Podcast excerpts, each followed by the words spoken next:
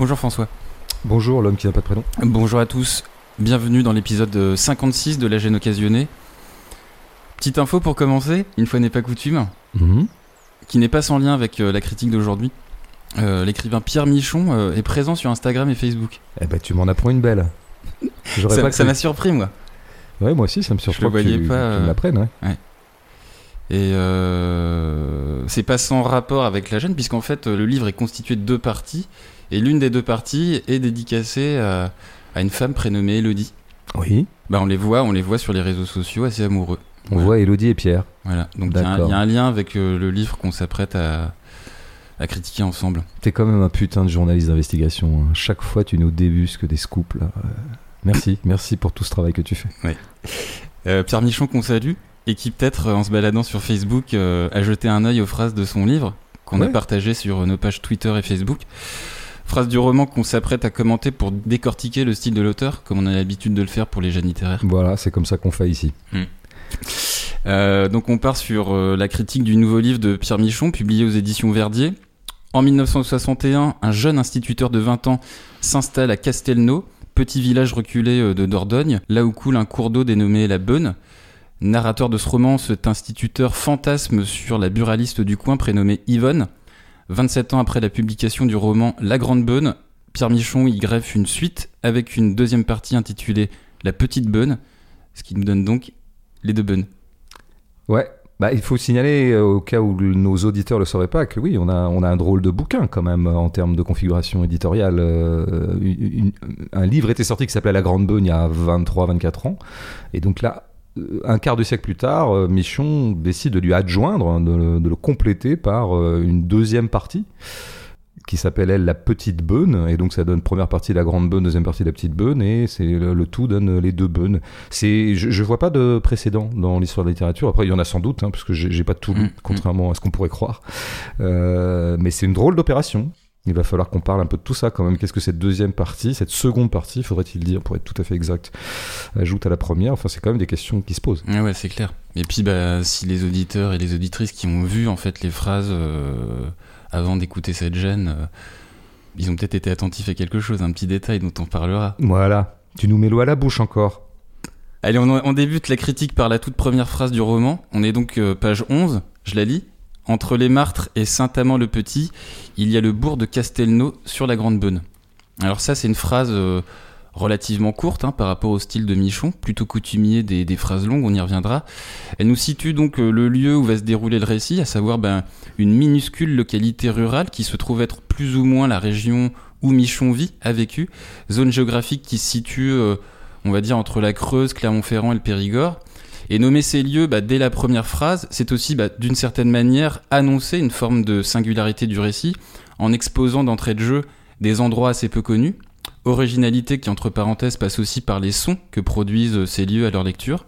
Alors cette indication, elle nous indique également bah, que Pierre Michon joue à domicile dans ce livre, comme dans son premier je crois, Vie minuscule. Euh, et comme l'indique l'adjectif de ce premier titre, euh, minuscule, Pierre Michon s'intéresse souvent aux petites histoires d'individus modestes vivant en zone rurale. Par ricochet, ce qu'il faut aussi noter, c'est que Michon n'est pas un écrivain qui raconte la ville, ni la vie des urbains, par extension le contemporain. C'est quelqu'un qui, plutôt dans sa vie comme dans sa prose, s'est toujours tenu relativement en marge de son époque, d'où son goût sûrement pour euh, situer ses récits euh, en zone rurale. Ce qui fait que cette territorialisation de la première phrase, elle circonscrit le territoire littéraire de Michon. Ruralité, en marge du contemporain, petites gens, petites histoires, et même entre parenthèses, petits récits, puisque les textes de Michon sont assez courts. hein, il est assez fréquent, voire euh, quasiment constant, que ses œuvres ne dépassent pas plus de 100 pages. Mm. Et puis, une dernière remarque, euh, un peu facétieuse, mais... euh, Allez, sois facétieux. Ouais, purement interprétative sur la phrase. Mais parce que moi, je pense que Pierre Michon, il l'est, facétieux. Et euh, vu la teneur lubrique contenue dans les deux bonnes, je peux difficilement m'empêcher euh, de penser qu'il y a là comme une métaphore discrètement graveleuse. Ah ouais Je m'explique. Ouais. C'est-à-dire que, euh, je le dis hein, encore une fois, à l'aune des fantasmes sexuels déployés dans le texte, on pourrait s'imaginer que que cette ça serait phrase... pas un petit peu à l'aune de tes fantasmes? C'est une question que je pose. Mais Bah, les, deux, les deux, les deux, les Les deux, deux, peut-être. ouais. Euh, on pourrait s'imaginer que cette phrase bah, contient très concrètement une bite, le bourg de Castelnau, situé entre deux couilles, Martre et Saint-Armand-le-Petit. Et puis la grande beune, ça pourrait faire allusion à une femme, et par extension un vagin, puisqu'il nous est dit, là encore, euh, métaphoriquement, page 134, je la cite, J'approchais le grand coup de sabre Valac, qui avait fendu la terre et dans la plaie faisait couler la beune. Qui donne leur nom au fleuve? Ta fente, c'est son nom. J'enfilais le pont, j'étais sur l'autre lèvre. Fin de l'extrait. Ouais, je pense que tu as, à mon avis, absolument raison de faire, euh, d'interpréter sexuellement la grande beune elle-même et la phrase que tu viens de convoquer qui est beaucoup plus loin dans le livre, elle est indéniablement sexuelle et à connotation sexuelle. Je te suivrai peut-être un peu moins sur la bite qui se trouverait entre deux quoi? T'as dit quoi? Entre deux couilles? Une bite et deux couilles. D'accord, euh, ok. et- Euh, non, là, je, je suis pas assez audacieux. Je suis pas assez, je te suis pas là. Là, je, mais après, les gens vont adorer. Mais moi, je, moi, je me mets sur le bas côté. Là, je, D'accord. Ouais, après que tout ce livre sente le sexe, c'est une évidence. Euh, et on y reviendra, je pense. euh. Non, mais tu as dit beaucoup de choses, puisque bien, parce qu'effectivement, ça permet de, tout de suite de baliser un peu le territoire michonien. Rudimentairement, il faudrait dire que tous ces lieux existent. Mmh. Hein, euh, Les. Martres, Saint-Amand-le-Petit, le bourg de Castelnau, je connaissais Castelnau, et la Grande Beune est aussi une rivière existante. Bon, bah, c'est pas rien, je veux dire, ça dessine tout de suite une littérature qui emprunte euh, au réel, enfin tout simplement à des choses existantes, quoi, qui est pas une pure création fictionnelle. Il arrive que dans les livres, par exemple, ça c'est beaucoup fait dans toute l'histoire de la littérature, euh, on invente les toponymes, comme on dit. Euh, on peut s'amuser d'ailleurs avec les toponymes, ou alors on les déforme, ou alors on fait des synthèses, ben, chose que c'est par exemple Céline, tu sais qui Je crois que c'est dans le voyage au bout de la nuit, le Bardamu exerce à Rancy, tu vois, il, s'est, euh, Ah il, ouais. a, il, a, il a déplacé Rincy, dont il a fait Rancy, ce qui tout de suite évidemment connote quelque chose. Enfin bon, il s'était amusé comme ça. Mais c'est l'exemple qui me vient, mais il y en aurait, il y en aurait mille. Bon, donc là, c'est des, des vrais lieux qui tout de suite identifient une certaine région, comme tu l'as très très bien dit. Euh, est-ce que pour autant ça nous dit que ce qui va être raconté là est réel, est authentique? Est-ce que Michon est en train de nous parler d'un épisode de sa vie? Alors moi j'ai pensé que oui, parce qu'à un moment le, le narrateur est appelé Pierre. Euh, celui qui dit je est appelé Ah ouais. Pierre, assez tard dans le livre d'ailleurs, mais on découvre qu'il s'appelait Pierre comme Michon. Donc ça créerait quand même un lien. Il y a un truc qui va pas quand même, c'est que on nous dit dès le début que je fus nommé en 1961. Ouais. Il est nommé comme instituteur. Bon, Bah, ça coïncide pas trop parce qu'il est né en 1945. voilà, donc ça marche pas. Tu deviens pas, même, même si à l'époque on pouvait euh, devenir institut très très jeune, c'était le cas de ma maman par exemple hein, euh, à l'époque, euh, et à peu près à la même époque d'ailleurs, un peu en 61, mais non, pas à 16 ans quand même. Donc euh, ça marche pas. Il y a tout de suite une espèce de petite distorsion fictionnelle. Bon. Après, tu l'as aussi effleuré. Moi, j'aime cette phrase pour reparler toujours d'un truc dont on devrait toujours se servir allègrement euh, dans l'écriture, c'est la puissance d'évocation des noms propres. Et ça mange pas de pain. Tu fais deux lignes très très simples, mais simplement, elle est chargée de noms de lieux dits, de villages, de bourgs, comme il est dit là. Et tout de suite, ça pose un univers qui est, comme tu l'as très bien dit, un, un univers rural. Je veux dire, euh, Saint-Amand-le-Petit, ça sent le rural, ça sent pas la grande métropole. Hein. Mm. Euh, et puis même les- un- un- une- le nom d'une rivière comme la Grande Beune, bon, tout de suite ça évoque quelque chose, on sait pas bien quoi. Chose que Proust a très très bien mis en place, comme on sait, il y a une des parties de, du côté de chez Swann qui s'appelle nom de tr- très très très drôle Nom, de titre nom de pays, ouais. Nom de pays, deux Mm. points le nom. Mm. Ah, j'ai- ah, ça m'a longtemps fasciné cette Ouais, chose-là. ouais, Puis encore maintenant, je comprends toujours pas Bah exactement ouais. comment c'est foutu ce truc de nom de pays, deux points le nom.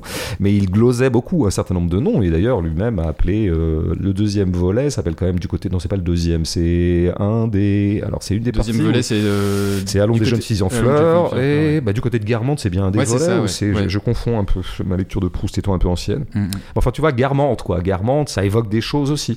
Il y a beaucoup de noms de lieux aussi euh, chez Proust. Donc, je pense que là, Michon euh, fait droit à ça. Alors Bah, après, hmm. moi, ce qui m'intéresse là-dedans, quand même, c'est beaucoup le il y a. Voilà. Le il y a, tu vois. Il y a, c'est peut-être le degré minimal de l'expression. hein. C'est peut-être même le degré zéro du style. Quand tu dis il y a, c'est... je me souviens très bien quand on faisait les rédactions, quand j'étais en primaire, notre instituteur, un instituteur, je sais pas, CM1, m'avait dit il faut pas mettre des il y a. Il y a, c'est vraiment, il faut que tu trouves autre chose. Et, euh, le style, ça commence après le il y a. Il me le disait pas comme ça, mais c'est ça qu'il voulait dire. Ouais. Après, j'avais. Du, du coup, t'en as plus Je jamais crois, que, fait. je crois que ça m'est resté, j'ai à chaque fois, tu vois, dire, et, et donc souvent quand on veut faire style, on dit des trucs, tu vois, entre les Martres et Saint-Amand-le-Petit, le bourg de Castelnau s'étire de part et d'autre de la Grande Bonne, tu vois, tu trouves une espèce de verbe de substitution à Ilia qui indique simplement une stricte présence, quoi. Mais je pense que Michon sait très bien ce qu'il fait, lui qui est un, quand même un styliste assez, euh, voilà, qui produit quand même une langue très ouvragée. Quand il en arrive à ce degré minimal du style, c'est qu'il y a quelque chose à faire entendre. Et ce il y a, ben, c'est tout simplement ce que j'appellerais le permanent. Alors ça, c'est vraiment l'univers de Michon qui travaille beaucoup à partir non pas de ce qui pourrait évoluer dans le temps, tu vois, historiquement. D'ailleurs, euh, il a très très peu parlé du contemporain. Ce qui l'intéresse, c'est l'invariant, c'est les constantes, c'est ce qui bouge pas. Et donc, par exemple, bah, ces villages-là, qui peut-être existaient déjà au Moyen Âge, qui peut-être existaient même bien avant, tu vois, c'est des vieux qui, des lieux, pardon, ou des noms dans lesquels se dépose une temporalité complètement figée, en quelque sorte. D'ailleurs, on dit souvent ça, tu sais, de, quand on se balade un peu à la campagne et qu'on voit un village au loin perché, par exemple, sur un rocher ou que sais-je, on dit il semble figé dans une certaine éternité. Il semble... ici, le temps s'est arrêté. C'est un peu des formules un peu journalistiques, mais mm-hmm. euh, qu'on se dit. Et il y a un deuxième élément, mais qui arrive juste un tout petit peu plus tard et qui me paraît aller euh, juste deux lignes plus tard. Il redit, il y a, mais par euh, la négative, il dit il n'y a pas de gare à Castelnau, c'est perdu. Des autobus partis le matin de Brive ou de Périgueux vous y larguent fort tard. Alors ce vous, qu'il réutilise d'ailleurs dans la, dans la page d'après, c'est j'ai une espèce de réminiscence d'études de lettres et de cours de linguistique. Je crois que ce vous-là, tu sais, c'est comme quand tu tu bois un truc un peu fort une autre vie, et tu dis ah ça, vous euh, ça vous requinque, tu vois ce vous, je crois que ça s'appelle un datif éthique? Je sais pas pourquoi j'ai ce souvenir. là. technique. Hein. ça, va être technique. Je sens que l'émission va être technique. Bah, je vais essayer que pas, mais euh, je peux pas faire semblant que ça ne me soit pas revenu, tu vois. Mais en fait, ce qui est intéressant, c'est que ce vous pose tout de suite que l'expérience qui va être celle du jeu est immédiatement pris dans un ensemble qui le dépassera largement. Tu vois, vous y largue, ça veut dire que ça largue tout le monde. Euh, ces bus larguent tout le monde à ce moment-là. Tu vois, il est pris dans une expérience qui ne concernera pas sa subjectivité propre. C'est pour ça d'ailleurs qu'on ne sait pas grand-chose de lui. Il n'est pas très caractérisé et il va être pris dans des forces qui sont immémoriales, qui le dépassent très largement. Bon, j'ai noté d'ailleurs très très vite comme ça des, tu vois, des expressions comme euh, à un moment il y a une auberge, on y reviendra. Il l'appelle l'auberge éternelle. Ah ouais. Et ouais, Page 28, ouais, monsieur. À un moment, il mange du jambon, on y reviendra peut-être aussi. Et il parle de l'auberge et son perpétuel jambon, tu vois, mmh. perpétuel, mmh, éternel. Mmh. Et puis après, on aura, un peu plus tard, il parle d'enfants qu'il appelle des nabots, et il les appelle les sempiternels nabots. Tu vois, alors écrire pour Michon, je pense que c'est prélever quelque chose de contingent et de le faire monter en permanence. C'est une opération qui te fait euh, assez souvent. Et je terminerai juste cette prise de parole sur cette première phrase par l'importance de ce qui effectivement est aussi un invariant, est aussi une constante, qui sont le, tout simplement les saisons chaque année reviennent, surtout à l'époque où il n'y avait pas eu énormément encore de dérèglement climatique. On pouvait donc compter que les saisons revenaient avec leurs attributs immémoriaux et sempiternels. Mm. C'est pour ça que tu trouveras des phrases. Avec souvent des mois, des mois de. Exactement. Des mois de l'année qui deviennent des agents de la phrase. Mm. Hein, parce que c'est comme si. C'est pareil, tu es branché sur des forces qui te dépassent, bah, c'est par exemple le climat de toujours. Et donc, effectivement, tu as une phrase comme Novembre 20 et la pluie ne cessait pas. Page 32. Février et mars sont de tristes compères. Tu vois, là, il personnifie. je pensais à février et mars.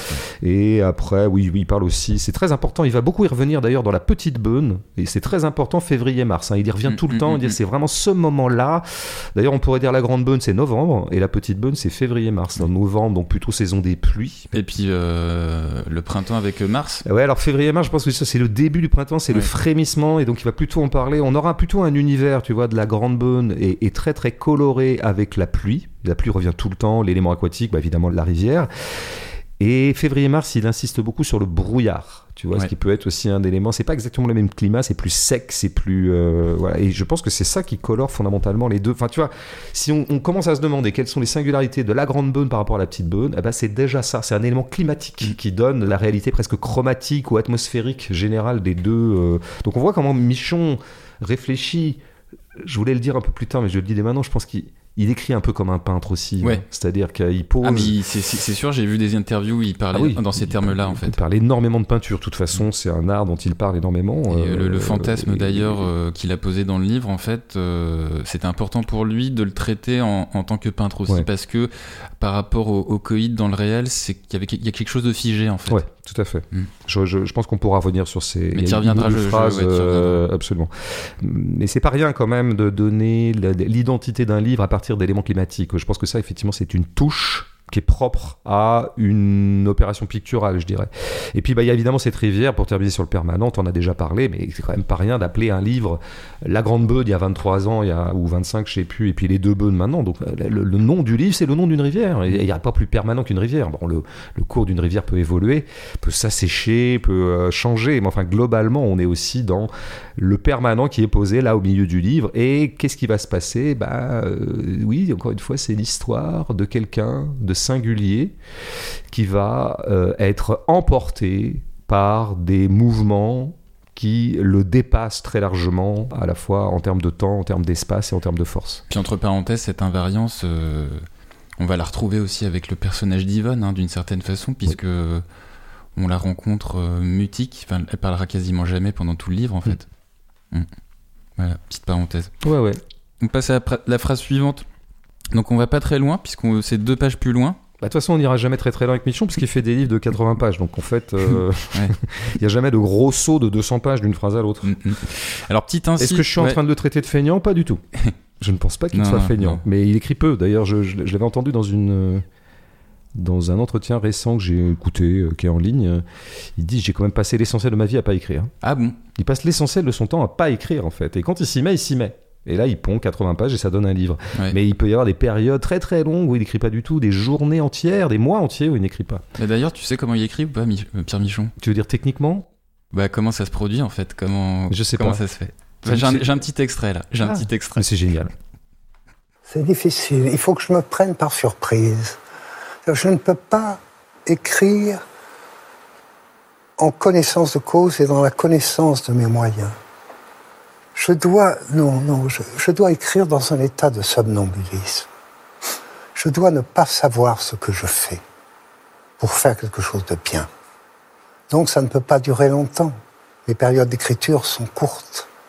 Extrait d'interview de Pierre Michon il y a quelques années euh, sur le plateau de l'émission La Grande Librairie. Alors petite incise avant de lire cette phrase page 13. Je précise juste qu'il sera fait mention dans la phrase non pas de, de gendarmes tel qu'on peut en voir par exemple près d'une méga bassine, mais plutôt de Jean D apostrophe arme. Hein, parce que c'est vrai qu'à l'oreille, ça pourrait prêter à confusion, quoi. Écoute, je voulais en parler, donc euh, tu fais bien d'anticiper. On est donc page 13, c'est le premier soir euh, à l'auberge pour le narrateur, et il demande à dîner à la propriétaire. Est-ce que tu peux nous la lire, cette longue phrase? Ah bah je suis très honoré. J'avais pas prévu de la lire, mais allons-y gaiement. Alors donc il se retrouve dans une auberge et donc à cette aubergiste femme il demande, je lui demandais à dîner, demandais à I, hein, je précise aussi parce que bon, elle s'excusa modestement de ses fourneaux éteints, de son grand âge et me servit à profusion de ces choses froides qui dans les récits tiennent au corps de pèlerins et de gendarmes avant que dans leur corps ne passe le fil d'une épée à la traverse d'un guet tout noir et plein de lames. Ouais, t'avais raison de, préciser que c'était demandé à I puisque c'est du passé simple hein, eh et non pas de l'imparfait. Eh oui. Alors on retrouve le, jeu du narrateur, un narrateur qui au passage euh, est un personnage comme les autres, à qui il arrive des choses, en l'occurrence ici demander à manger. Alors cette situation, elle nous donne à voir euh, au passage l'étirement que peut prendre une phrase typiquement michonienne, euh, mais elle est surtout l'occasion de faire surgir une observation en situation.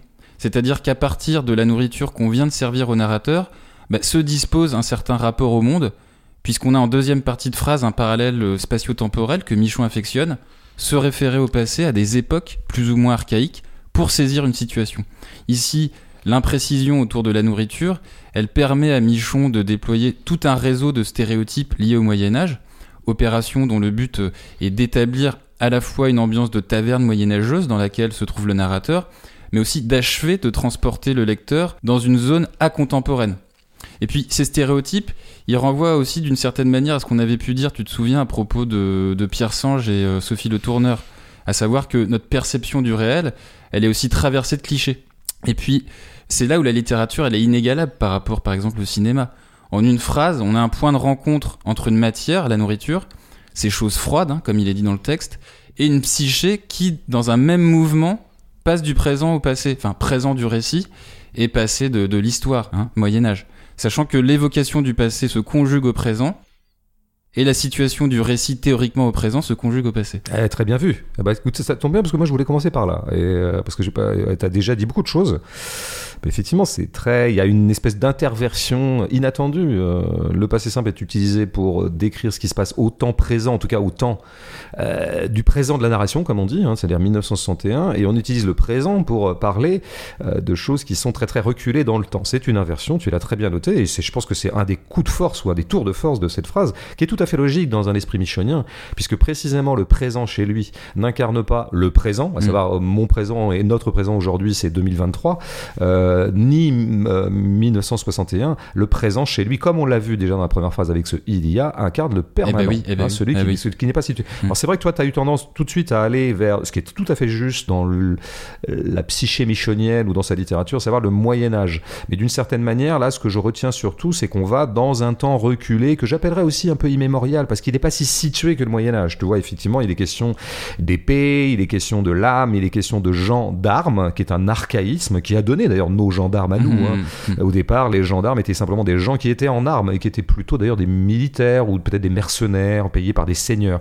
Donc c'est vrai que très vite, comme on, pense au Moyen Âge, mais enfin, moi je, vois surtout une espèce d'époque un peu reculée comme ça, et, qui ressurgirait à travers ce qui est un invariant aussi, à savoir, tu l'as très bien dit, il, il, le dit de façon imprécise pour pouvoir déclencher la réminiscence, euh, il dit ces choses froides. Mm. Voilà, on mangeait froid. Qui, qui euh, de la charcuterie en fait. Tout à fait. Il va appeler ça d'ailleurs euh, un peu plus loin, juste bah, une ligne plus loin. Je mangeais ces charcutailles.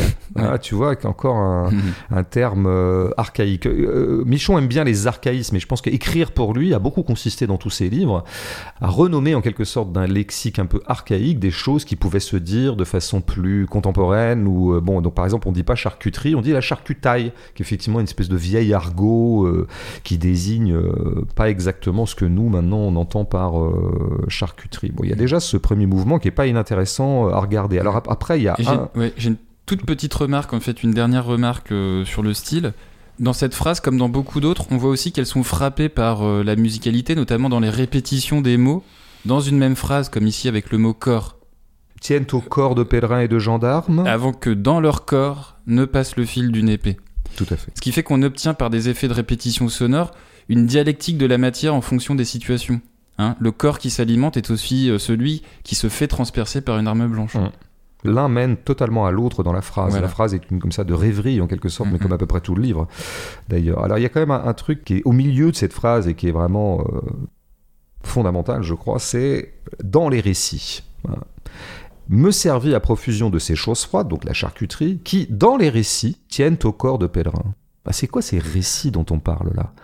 Eh ben, ça pourrait être justement des récits d'un ancien temps, qui nous sont parvenus par des récits, qui pourraient tout à fait, c'est pour ça qu'il est indistinct il construit de la rêverie par l'indistinction comme il le fait avec chose froide plutôt que charcuterie, en disant dans ses récits, je pense qu'il laisse la possibilité que cette seule expression embrasse à la fois les récits oraux, tu sais, la fameuse transmission orale. Mm. Dans les campagnes, on se raconte des trucs, les grands-pères racontent aux, plus jeunes, lesquels jeunes devenus vieux raconteront aux plus jeunes, et quelque chose se perpétuera. C'est très largement un fantasme d'ailleurs et un mythe, mais je pense que ça a eu lieu dans les campagnes, bien mm, sûr. Mm, euh, on n'avait pas grand-chose à faire le soir auprès du feu que de se raconter des choses, et c'est comme ça que se transmettait des légendes, des croyances, des superstitions aussi, des, des, contes aussi, des, contes bien sûr, mais des choses plus malveillantes, enfin des réputations euh, plus ou moins bonnes, plus ou moins mauvaises. Mais c'est aussi évidemment les récits littéraires. Et plus tard, on aura, euh, pas très loin, il citera, euh, enfin juste après, il parle de leur sommeil, leur chasse était vieux comme les fabliaux. Alors, euh, comme ici on bosse, comme à la gêne occasionnée on bosse, je suis allé quand même vérifier ce que c'était qu'un fabliau parce que je savais plus très bien, ou évidemment on entend fable.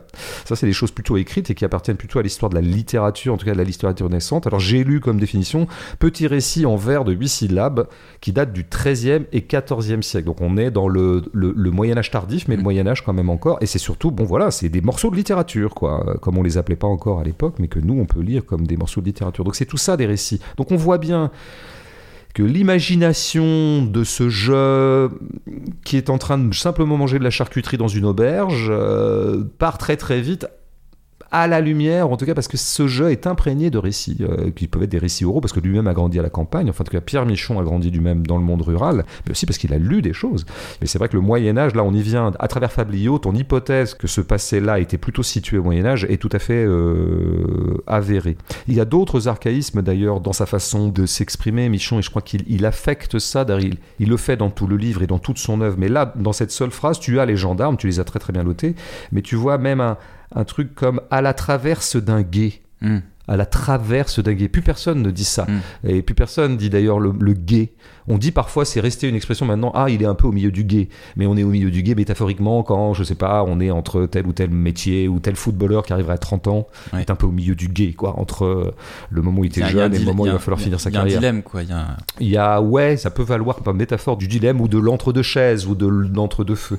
On parle plus de gay littéralement. Et pour cause, puisque nous sommes des créatures de moins en moins rurales, nous avons de moins en moins de rapports avec des rivières ou avec des fleuves. Donc tout ça se perd. Et la littérature de Michon aura beaucoup consisté, j'en parle déjà au futur antérieur, parce que euh, le plus gros est quand même derrière lui, euh, à euh, réactiver ces archaïsmes lexicaux qui servent à composer un tableau euh, archaïque. Il le fait, euh, on, on le notera peut-être dans... Ouais, dans la, dans la troisième. euh, non, c'est dans la, la quatrième phrase. Ouais.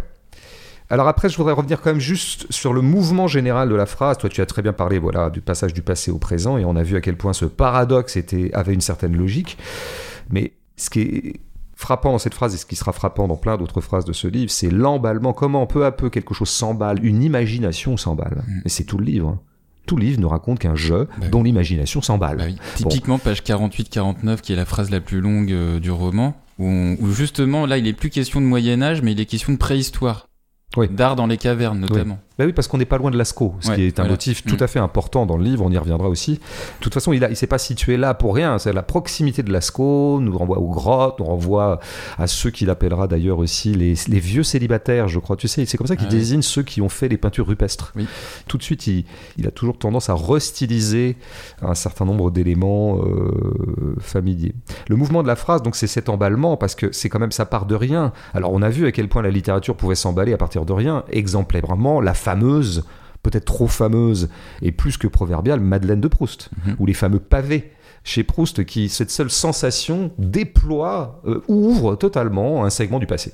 Euh, en l'occurrence, plutôt du passé de la vie de Marcel, alors que là, ça ouvre quelque chose qui n'a pas été vécu par Jeu, qui ouvre un passé tel qu'il a été vécu par d'autres. Et donc, dans les récits tiennent au corps de pèlerins, ça y est, apparaissent donc les pèlerins, qui effectivement avec une connotation un peu médiévale, bien sûr. En tout cas, on est du côté de la religion, les hommes de foi, les gendarmes, donc on en a déjà parlé. Et ça y est, c'est parti. C'est-à-dire qu'à peine il- la charcuterie lui a évoqué ces gens, qu'il est en train de constituer une scène, en fait. Pour l'instant, passe dans leur corps de la charcuterie, tu l'as dit, et bientôt passera dans leur corps le, fil d'une épée, parce que ces gens se battent, c'est une espèce d'époque un peu de sauvagerie, comme ça. Ah, et ça y est, il est en train de préciser la scène où ils vont se prendre cette épée. Ça sera donc à la traverse d'un gué tout noir. Ils seront en train de traverser un gué, une rivière. Ça sera la nuit. On est en train de reconstituer la scène, tu vois. Et plein de lames, il finit, en fait, il, il constitue un, un trou noir et il finit par une lumière, Ouais, qui, qui est euh, la lame de l'épée. Ouais, alors plein de lames, je pense que c'est aussi. Ils subissent une embuscade. Oui, oui, bien sûr. Tu vois, c'est qu'en fait, ce noir était d'un point de plein de, était plein de menaces en fait. Mais De- d'un point de vue d'un peintre, en fait, tu vois. Oui. En tant que peintre qui restitue un tableau. Ouais. Moi, je pense que les lames, elles brillent que si Ouais. c'est le jour. hein, mais, mais après, si- bon, si tu veux. Euh, En tout cas, on voit bien que tout de suite, c'est visuel. Et c'est ça qui est intéressant, c'est comment peu à peu l'écriture s'emballe, quoi. S'emballe et arrive à reconstituer une scène ex nihilo. Enfin, pas ex nihilo, puisqu'il y a, il y a la charcuterie. Mais euh, très, très vite, une scène s'est constituée. Et ça, c'est vraiment le- la force motrice de ce livre. C'est une, la puissance de l'imagination par rapport à un certain nombre d'éléments assez dérisoires. On part d'une auberge, et puis on va voir que tout le livre va s'organiser auprès d'une, à partir d'une buraliste. Une buraliste, pardon, avec tout le respect que j'ai pour ce métier tout à fait hyper- utile prosaïque. notamment dans les villages. Ouais. Euh, bon, bah, c'est une buraliste, elle tient, elle vend du tabac, entre autres choses, et il va totalement euh, édifier et élaborer le livre à partir de cette seule figure, par le seul jeu de ce qu'il appellera lui plutôt, euh, et c'est une formule évidemment centrale, ses imaginations lubriques, Mhm. puisque chez Michon, l'imagination est quand même immédiatement lubrique. Alors, est-ce que d'imaginer les lames, les soldats et les pèlerins transpercés de l'âme à ce moment-là, est-ce que cette imagination-là est lubrique? Eh bien, je pense que oui. Il y a quelque chose déjà de lubrique, comme une espèce de fantasme masochiste au travail, là, parce que, voilà, mais ça, on, on précisera peut-être. Mm, mm, mm. Alors, euh, pareil, hein, on, on va pas très loin. hein. Page 18, Ben non. troisième phrase. Ces pierres donc qui avaient roulé jusqu'à l'école de Castelnau et attendaient le déluge pour rouler ailleurs, dûment étiquetées cette fois afin d'être lues des poissons. Alors le sujet de la phrase, cette fois, ce sont donc des pierres, pas n'importe lesquelles, puisque l'école de l'instituteur narrateur euh, étant proche, comme on l'a dit, de la grotte de Lascaux, on nous dit que des élèves ramassaient parfois ben, des silex et les ramenaient à leur maître. Et donc cette attention portée euh, au segment préhistorique, cette fois, euh, du lieu dans lequel évoluent les personnages, ben, ça nous rappelle qu'une situation dans un lieu donné, c'est aussi le résultat d'une succession de strates d'histoire qui influent sur le cours du présent. En fait, il y a plusieurs tissages dans le texte comme ici. T'as des éléments naturels comme la pierre qui viennent charrier l'histoire des lieux. Et puis l'évocation de ces pierres, ça rejoint un effort de documentation qui va dans le sens de ce qu'on disait, tu vois, sur les noms propres, puisqu'on apprend plus haut qu'en fonction du lieu et de l'époque où on se trouve, les pierres se nomment tour à tour soit silex, bec de perroquet de la Madeleine, ou tout simplement pierre, quand c'est les élèves qui sont euh, à l'école. Ce qui rappelle au passage bah, que la littérature de Michon, c'est une littérature érudite sur l'histoire, sur des mots savants qu'on rencontre que dans ses œuvres en fait. Ouais, moi je pense qu'il y a aussi une Enfin, je me suis un peu déporté, je me suis un peu euh, déporté de la phrase, mais- Non, mais tu fais bien, tu fais bien. Il faut faire ça, il faut que les phrases nous en évoquent d'autres, c'est comme ça que ça marche.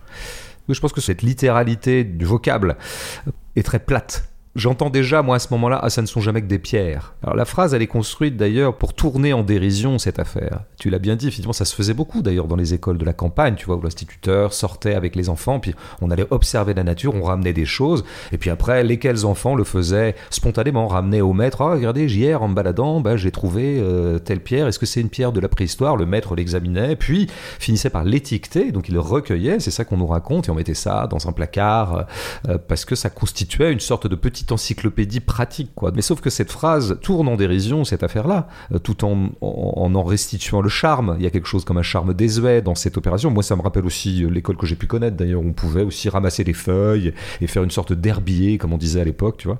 Bon, donc il y a une nostalgie de Michon par rapport à ça, euh, et, et qui n'aurait pas cette nostalgie-là? En revanche, il tourne tout ça en dérision. C'est le geste scientifique qu'il tourne en dérision. Et, et la dérision, elle est contenue dans la forme même de la phrase, dans son mouvement, puisque nous commençons par euh, le déluge. Ces pierres donc avaient roulé jusqu'à l'école de Castelnau et attendaient le déluge pour aller rouiller à l'heure, dûment étiqueté cette fois afin d'être lu des poissons. On voit que le geste que je viens de décrire, que le geste d'étiquetage, un geste scientifique, est pris entre deux déluges. Il y a eu le déluge antérieur, euh, on le connaît bien, biblique, et puis il y aura un autre déluge, il viendra, il y a le déluge qui va venir. Au commencement était l'eau, et plus tard sera l'eau. Et entre les deux, bah, il y aura eu cette très brève histoire dans le temps long du monde et de le Qui temps tellurique, le temps cosmique. C'est les hommes qui se seront pris pour beaucoup plus que ce qu'ils sont, et notamment ils auront eu cette prétention positiviste. La science, on va maîtriser le réel par la science, donc on va le ramasser, l'archiver, l'étiqueter, le nommer, en un mot le maîtriser. C'est ce qu'on a appelé le positivisme, qui a eu comme ça, euh, c'est la fin du 19e, cette idée que la science nous sauverait, et qui incarnait, bon, on en est beaucoup revenu pour plein de raisons, comme on sait, mais alors il les appelle... comme Michon aime bien renommer un peu les choses et restiliser un peu tout, ces scientifiques-là, ces instituteurs, ces gens qui étaient pris comme ça dans une sorte de ferveur ou de foi positiviste, il les appelle les barbichus. Et ce qui résonne du côté d'une école de la Troisième République, quoi, les premiers pas de l'école, qui étaient effectivement portés par une espèce de, entre autres choses, il y avait plein de raisons à l'invention de l'école, comme on sait, et des raisons tout à fait douteuses et peu reluisantes. Mais il y avait aussi quand même une foi positiviste de, on va transmettre la science et on va réorganiser le réel en éduquant les gens et on va tous les faire accéder à une sorte de rationalité. Là, dans la phrase elle-même, tout cet épisode de la rationalité est totalement tourné en dérision jusqu'à ce trait d'humour. Vraiment, Du Qui est- afin d'être lu des bah, poissons. d'être lu des poissons. C'est-à-dire que renversement des choses. Nous, les hommes, par notre science, nous aurons prétendu maîtriser le vivant et, par exemple, nous ériger comme extrêmement supérieurs aux créatures dont nous venons, quand même, dans l'ordre de la création. Au départ, nous étions des poissons. Nous venons de l'eau, tous. Et mais nous avons prétendu être davantage que des poissons. Nous avons un cerveau, nous avons de la science, l'art, enfin tout un tas de choses comme ça qui appartiennent à la civilisation. Et bah tout ça, c'est les barbichus. Les barbichus, c'est la civilisation. Et bah les barbichus, qui auront prétendu avoir dépassé cette espèce d'origine un peu médiocre du vivant, eh bien seront à leur tour euh, euh, infériorisés par rapport aux poissons, qui de fait tomberont peut-être plus tard quand le nouveau déluge sera arrivé euh, sur ces étiquettes qui effectivement leur paraîtront bien dérisoires, hein, qu'ils ne sauront pas comprendre. Donc il y a vraiment, Alors, je m'attarde un peu là-dessus parce que je pense que c'est aussi un motif euh, fondamental de tout le livre. Qu'est-ce qui va arriver à notre instituteur qui est un barbichu? Il, il le dit lui-même hein, à plusieurs reprises. Moi, moi mon boulot c'était d'être un barbichu, c'est-à-dire de transmettre la science, d'éduquer ses enfants à la science, d'étiqueter les silex. Eh bien, ce jeu va être pris lui-même de la même façon que tout sera emporté à un moment par le déluge qui vient. Lui-même va être emporté, ce jeu. Et toute sa science ne pourra rien, toute sa petite science de jeune instituteur qu'il est, et déjà sans doute ayant quand même un début de savoir encyclopédique, va être totalement dérisoire face à la force qui va le submerger, Mmh. c'est-à-dire le désir. Le désir. Le désir. Toute sa science n'y pourra rien, et toutes les pierres qu'il aura euh, méthodiquement classées, recensées, registrées, ne pourront rien face à ce qui est présenté quand même comme une force aquatique. Le désir est une bah force oui. aquatique. C'est, elle est reliée à la bonne. Hein, la- Eh, C'est la bonne. Et la bonne, comme tu l'as déjà un peu dit, la bonne, c'est un peu Yvonne. Yvonne égale la bonne, la bonne égale Yvonne. Donc on- on- le désir est aquatique. Et c'est bien par ça que ce barbichu va être totalement emporté. Euh, c'est pour ça que cette image revient euh, en permanence. Mais il me semblait que voilà, dans la seule phrase, là, finalement assez anecdotique hein, dans ce qu'elle raconte, bah, il y a toute une, euh, une re-hiérarchisation des forces en présence. Ce livre, très court, raconte ni plus ni moins que la civilisation qui pliera devant le désir, et lequel désir vient du fond des cavernes. Hum, hum, hum. C'est clair. Ben, on y va, hein. on y arrive. on Euh, allons, allons au fond des cavernes. Moi, j'ai un peu peur. Du coup, je flippe. quoi. J'ai j'ai l'impression qu'il va nous arriver des trucs euh, pas clairs. Quoi. C'est, dans, dans la caverne, il fait chaud. hein. La température commence à monter là. Ouais, ça monte, ça monte. C'est le moment où Pierre Michon se transforme euh, en Pierre Nichon. Ah ouais Tu oses ça? Ouais, c'est la fin de saison. on- Ouais, ouais, y nichon. Non, mais t'as raison. Moi, je, je- en plus, j'aime bien le mot nichon. Figure-toi, j'ai longtemps pas aimé ce mot euh, parce que je le trouvais complètement inérotique. Ouais. Tu vois, je trouvais que ça, ça cassait un peu l'ambiance, quoi. C'était un peu la débandade, Hmm. si je puis dire. Et en fait, je sais pas. Je- je- maintenant, je le trouve éminemment érotique. Bah, c'est bien. Parce que, si, par exemple, si tu me disais, toi, un jour, euh, j'ai envie de te montrer mes nichons, bah, je pense que ça m'érotiserait. Mes gros lolos. Alors, ça, non, ça, toujours pas. ça, non. Ça, ça ne s'est pas ré- réérotisé dans, ma, dans, mon, dans mes fantasmes. Allez, je la lis. Te voyant, me disais-je, peut-être elle va sans un mot renverser la tête, trembler comme tu trembles, te saisir là où tu veux la saisir, et les jupes dans ses mains, elle se donnera là, contre ce boulot, dans ces flaques où seront tombés ses sequins, où pétriront ses paumes, où tu verras l'image de ses seins, et plus secoué qu'un arbre dans le vent, ses grands cris renversés feront partir des corbeaux. Bah voilà, on est juste au deuxième chapitre seulement. Et donc le narrateur, il, est pris là cette fois d'un fantasme assez intense, d'autant plus intense qu'il le fait durer euh, par une longueur de phrase relativement significative. L'un des marqueurs de ce fantasmé, c'est euh, un futur du conditionnel qui crée une rupture avec euh, les passés de la narration. Un autre marqueur de ce fantasme cru, c'est qu'il n'y a pas dans cette phrase autre chose qu'une attention portée euh, à la dimension physique de la relation. Hein, c'est que le corps. Le corps, le corps, le corps. Ni le narrateur, euh, ni la buraliste, donc Yvonne, n'échangent de paroles. Ce qui, on le verra avec euh, d'autres phrases, est à la fois bah, la force et la limite de cette romance. C'est-à-dire qu'ils, tu veux dire qu'ils ont pas d'abord, ils sont pas allés d'abord au, au cinéma MK de Ouais. Beaubourg Ouais, voir un film coréen. Ils ont échangé des trucs. Ils ont trouvé qu'ils avaient des goûts communs. Et l'érotisme est monté. Et ils se sont dit, on se revoit. Pour prendre un verre, par exemple. Chez, chez Michon, ça se passe pas comme ça. Bah, c'est d'ailleurs euh, ce que dit le texte. hein. Te voyant, me disais-je, peut-être elle va sans un mot, hein, sans un mot, renverser la tête. Mais pour en revenir donc à la force du livre, c'est cette euh, matière du fantasme qui donne un surcroît de, de puissance à ses trouées lubriques. Le fantasme étant euh, à cheval entre euh, la rétention d'une pulsion sexuelle et l'illusion de son assouvissement, bah, il a l'avantage de maintenir le texte à un niveau d'intensité assez élevé du point de vue euh, des potentialités narratives. En l'occurrence, le fantasme est assez bien restitué d'abord par la cadence du texte. Ben, le va-et-vient, c'est quand même le mouvement par excellence du coït. Et bien, ce balancier, on l'a évidemment dans le texte. Trembler comme tu trembles, te saisir là où tu veux la saisir. Mais là où c'est plus subtil, je crois, c'est lorsque Michon, il alterne dans la phrase crudité et semi-crudité. C'est-à-dire bah, une crudité du rapport euh, constamment tempéré par une métaphore ou une synecdoque. Hein, je, je rappelle ce que c'est qu'une synecdoque. ou Ouais, rappelle-nous ça parce que je t'attends au tournant là. c'est une figure de style euh, qui fait entendre un, un tout par une de ses parties. Mhm. Voilà. Donc, euh, par exemple, euh, je cite le texte. Les jupes dans ses mains, elle se donnera là contre ce boulot, crudité. Dans ses flaques, où seront tombés ses sequins, synecdoque. Où pétriront ses paumes, où tu verras l'image de ses seins, crudité. Et plus secoué qu'un arbre dans le vent, métaphore. Donc tu vois, tu, tu as cet effet de balancier aussi dans le Hmm. balancé contrebalancé par la métaphore. Euh, ce qui est pas mal aussi dans le genre cadence du texte, ce sont aussi les, les répétitions de structure des propositions au diapason euh, du caractère obsessionnel ordonné par le fantasme. Trembler comme tu trembles, te saisir là où tu veux la saisir, mais surtout, où seront tombés ses sequins, où pétriront ses paumes, où tu verras l'image de ses seins. Hein, cette cadence du texte, par ses effets de répétition, parfois assez proches de l'anaphore, ben, elle renforce la puissance lubrique du fantasme, d'autant que bah, quasiment euh, toutes les parties du corps féminin sont envisagées, ce qui revient aussi à souligner que le livre bah, rapporte la psyché d'un désir exclusivement mas- masculin.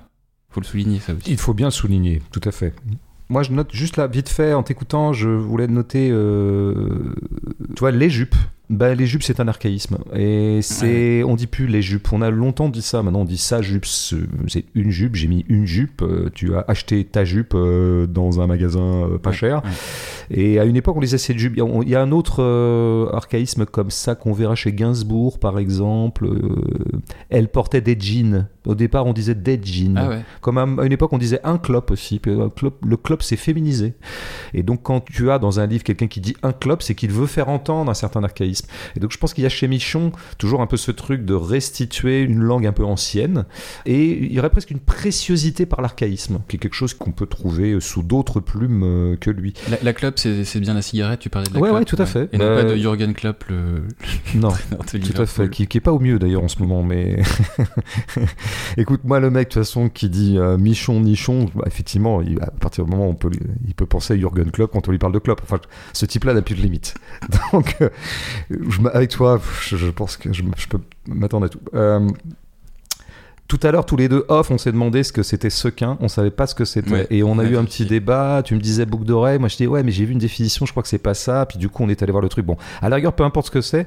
Je note qu'on savait pas tous les deux. Mm. Et or, on est des types éminemment cultivés. Euh, on a un savoir encyclopédique. Or, on ne sait pas. Ça prouve bien que c'est un mot rare. Non, mais tu vois, je, je déconne, mais pas.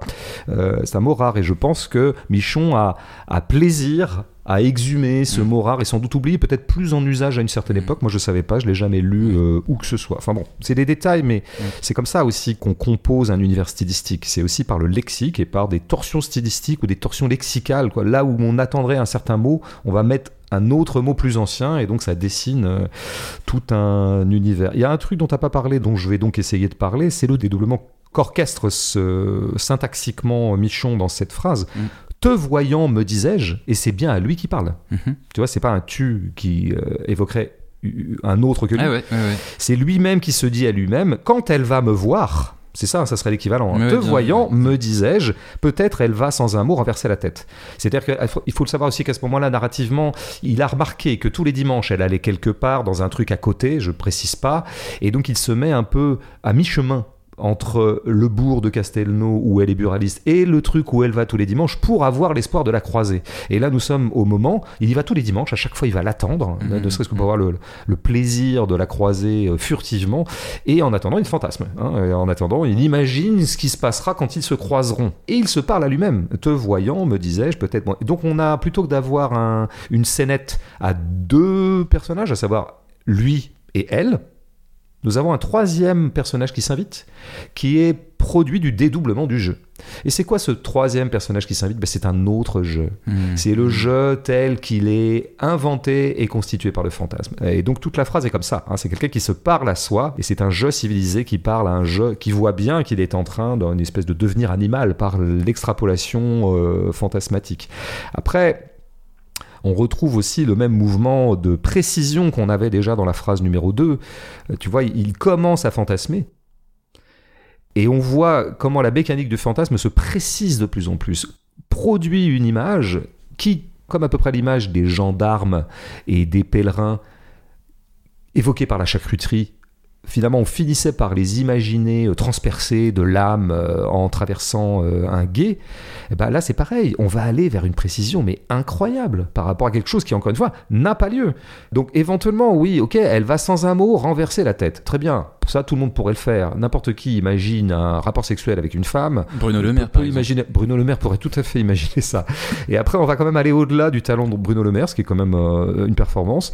Trembler comme tu trembles, ok? Te saisir là où tu veux la saisir, ok, très bien. Et les jupes dans ses mains. Ah, tiens, les jupes dans ses mains, une image qui reviendra beaucoup. Elle a relevé ses jupes. Ah, C'est vraiment un- typiquement un fantasme. Euh, donc elle a les jupes dans ses mains puisqu'elle est en train de les relever pour laisser place à, à ce qu'on sait. Elle se donnera là contre ce boulot. Ok. Dans ces flaques où seront tombés ces sequins? Quelle précision d'image fantasmatique. Mhm. Tu vois? Et peu à peu, une scène est en train de se constituer. Une scène littéraire, en fait. Il est en train de. Et la scène acquiert un degré de réalité tel qu'on en arrive à ce dernier euh, détail qui, alors pour moi, là, voilà. voilà. Qu'est-ce que c'est qu'un grand écrivain? C'est ça. C'est quelqu'un qui est capable de, non pas d'imaginer qu'un type imagine qu'il va coucher avec une fille. Ça, tout le monde peut le faire. Et bon, Euh, non pas d'imaginer qu'elle sera à sa merci, qu'elle se donnera. Ça, tout le monde peut le faire. Et ben, ben, il suffit d'ailleurs d'être dans une énergie masturbatoire pour que ce genre d'image nous apparaisse à nous, euh, pauvres gens du tout venant. En revanche, termine la phrase par Et plus secoué qu'un arbre dans le vent, ces grands cris renversés feront partir des corbeaux. Alors ça, c'est de l'écriture, ça. Parce que d'avoir imaginé qu'elle va crier, Bon, mais d'appeler ça des cris renversés, ça c'est déjà une formule très intéressante stylistiquement. C'est elle qui est renversée et ses cris donc le seront, tu vois. Euh, c'est très bizarre d'avoir rapporté la notion de renverser au cri alors qu'en fait c'est la posture de la femme qui est renversée, tu vois. C'est une espèce comme ça de petite opération de concision et de condensation. Feront partir des corbeaux. Bah oui, elle criera tellement qu'il y a des corbeaux dans l'arbre et donc dans le boulot et le boulot étant secoué par elle-même, eh bien ils finiront par partir. Bah voilà. Mm. Ça, c'est ce que j'appelle écrire, tu Mm, vois. mm. Et, et on voit bien que là, la mécanique, c'est ça qui est intéressant, c'est que la mécanique du fantasme est immédiatement une mécanique de l'écriture. C'est-à-dire que de la même façon que cette phrase documente assez bien comment fonctionne un fantasme, elle documente indissociablement comment fonctionne l'écriture de Michon. Et comment fonctionne peut-être toujours l'écriture fictionnelle. C'est-à-dire que c'est quoi l'écriture fictionnelle en fait? Ouais, ok, tu imagines une scène qui n'a pas eu lieu, qui n'a jamais eu lieu, ou peut-être que tu peux t'inspirer de choses, mais au bout du compte, tu l'imagines. Bon, Sauf que ça va vouloir dire quoi Imaginer une scène concrètement pour un écrivain? C'est pour ça que tous les écrivains sont réalistes, toujours. Dans l'exercice même de l'écriture, on est toujours réaliste. Tu peux très bien imaginer une scène, genre, et ce jour-là, nous débarquâmes sur Neptune. Ok, c'est de la fiction, c'est complètement absurde, en tout cas dans l'état actuel des possibilités humaines. Mais qu'est-ce que tu vas faire après pour que tu écrives 3-4 pages derrière? Ben, Il va falloir que tu rendes réaliste cette chose. Il va falloir que tu trouves le détail matériel qui tue et qui va permettre de donner chair et de donner vraisemblance et consistance à quelque chose qui a été totalement imaginé. Euh, c'est ça le travail de l'écriture, à peu près toujours en fait. Ce qui fait que même les écrivains les plus fictionnels sont toujours des écrivains réalistes. Ils sont fictionnels dans les grandes lignes de leur récit, ils sont réalistes dans le concret même de leur travail, à part s'ils décident de rendre tout invraisemblable, et dans ce cas-là, ils n'auront pas beaucoup de lecteurs euh, très longtemps. Ça, je... Typiquement Je peux dans, la phrase où pétriront ses paumes, Tout à fait. qui pétrissent les, les flaques. Ben oui, mais c'est d'une précision matérielle euh, tout à fait stupéfiante, quoi. Alors, de là d'ailleurs à se demander dans quel, où, où commence d'ailleurs le travail du fantasme dans le livre. À partir de quel moment est-ce que ce jeune instituteur se met à vraiment extrapoler fantasmatiquement? Bon, On pourrait très bien dire, dès le début, c'est-à-dire qu'on pourrait très bien postuler que cette buraliste n'existe pas, qu'il a complètement inventé. c'est ce, que- c'est ce que je me disais aussi quand Le type commencé. se fait chier, euh, tu vois, c'est un instituteur, il est quand même muté au fin fond, dans le trou du cul un peu de la campagne française euh, à l'époque. Peut-être que lui-même vient de la vie, ça nous est pas spécifié. Enfin, globalement, s'il est instit, c'est qu'il a un moment fait des études. Bon, euh, bah oui, il s'ennuie. Et donc là, ce vide absolu va faire qu'il va peut-être imaginer une buraliste. Plus sûrement, on peut peut-être supposer que cette buraliste existait Mm. et qu'à partir de cette femme avec qui il s'est rien passé, il a imaginé euh, tout un tas de choses parce que peut-être qu'elle avait des atours et des atouts qui euh, suscitaient euh, le fantasme, en tout cas euh, le désir. Mais en tout cas, voilà, il- on peut très bien se dire que l'imagination du brick, elle commence sur une page blanche ou sur une page qui est déjà un tout petit peu noircie, chose qui se repassera un peu plus tard avec le tour sadomasochiste, on pourrait dire, Mhm. que va prendre l'imagination du brick. Mhm. Puisque à un moment, il finira, effectivement, cette femme revient donc de là où elle va le dimanche et il finit par la croiser et un jour il la croise et elle est marquée à la joue. hmm. Elle est marquée de ce qu'il va appeler, d'un archaïsme lexical, un cinglon.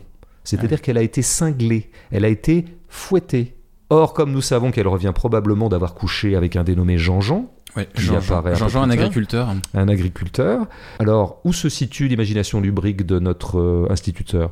À partir de ce cinglon, il s'est mis à imaginer, il a eu des fantasmes lui-même euh, sadiques. Ou est-ce que ce cinglon n'existe tout simplement pas? Parce que il lui a plu qu'il y eut un cinglon sur cette peau. Pourquoi? Parce que lui-même était sans doute déjà animé par une imagination euh, fondamentalement euh, lubrico-sadique. Mhm. Euh, donc on ne saura jamais. Il n'en reste pas moins vrai qu'au bout du compte, au niveau de la littérature, au niveau du texte, tout ça revient absolument au même. C'est quoi la littérature? C'est le lieu de l'abolition du vrai et du faux, et de la distinction. Mm. Rien ne ressemble plus à du faux qu'à du vrai dans la littérature, dans l'art peut-être en général, mais à fortiori dans la Ouais, littérature où les corps sont absentés. ouais. Mm. Bah oui, parce qu'il n'y a pas de corps, donc euh, c'est les mots qui font foi. Et bah il n'y a rien qui ressemble plus à, à un fantasme qui est une pure fabrique de verbale, qu'un fantasme qui vient quand même d'une origine vécue, que cet instituteur qui est peut-être un peu michon lui-même aurait vécu, etc. On ne sait pas. Les deux sont euh, strictement euh, équivalents. En tout cas, il y a vraiment quelque chose de fondamentalement, euh, comment dire, consubstantiel entre le travail du fantasme et le travail de l'écriture chez Michaud. Je voulais juste lire une- un dernier truc. Je pensais pas le faire, mais je vais le faire quand même. Mm. Pour, c'est page 44. Oui, c'est une phrase qui est un petit peu du même acabit.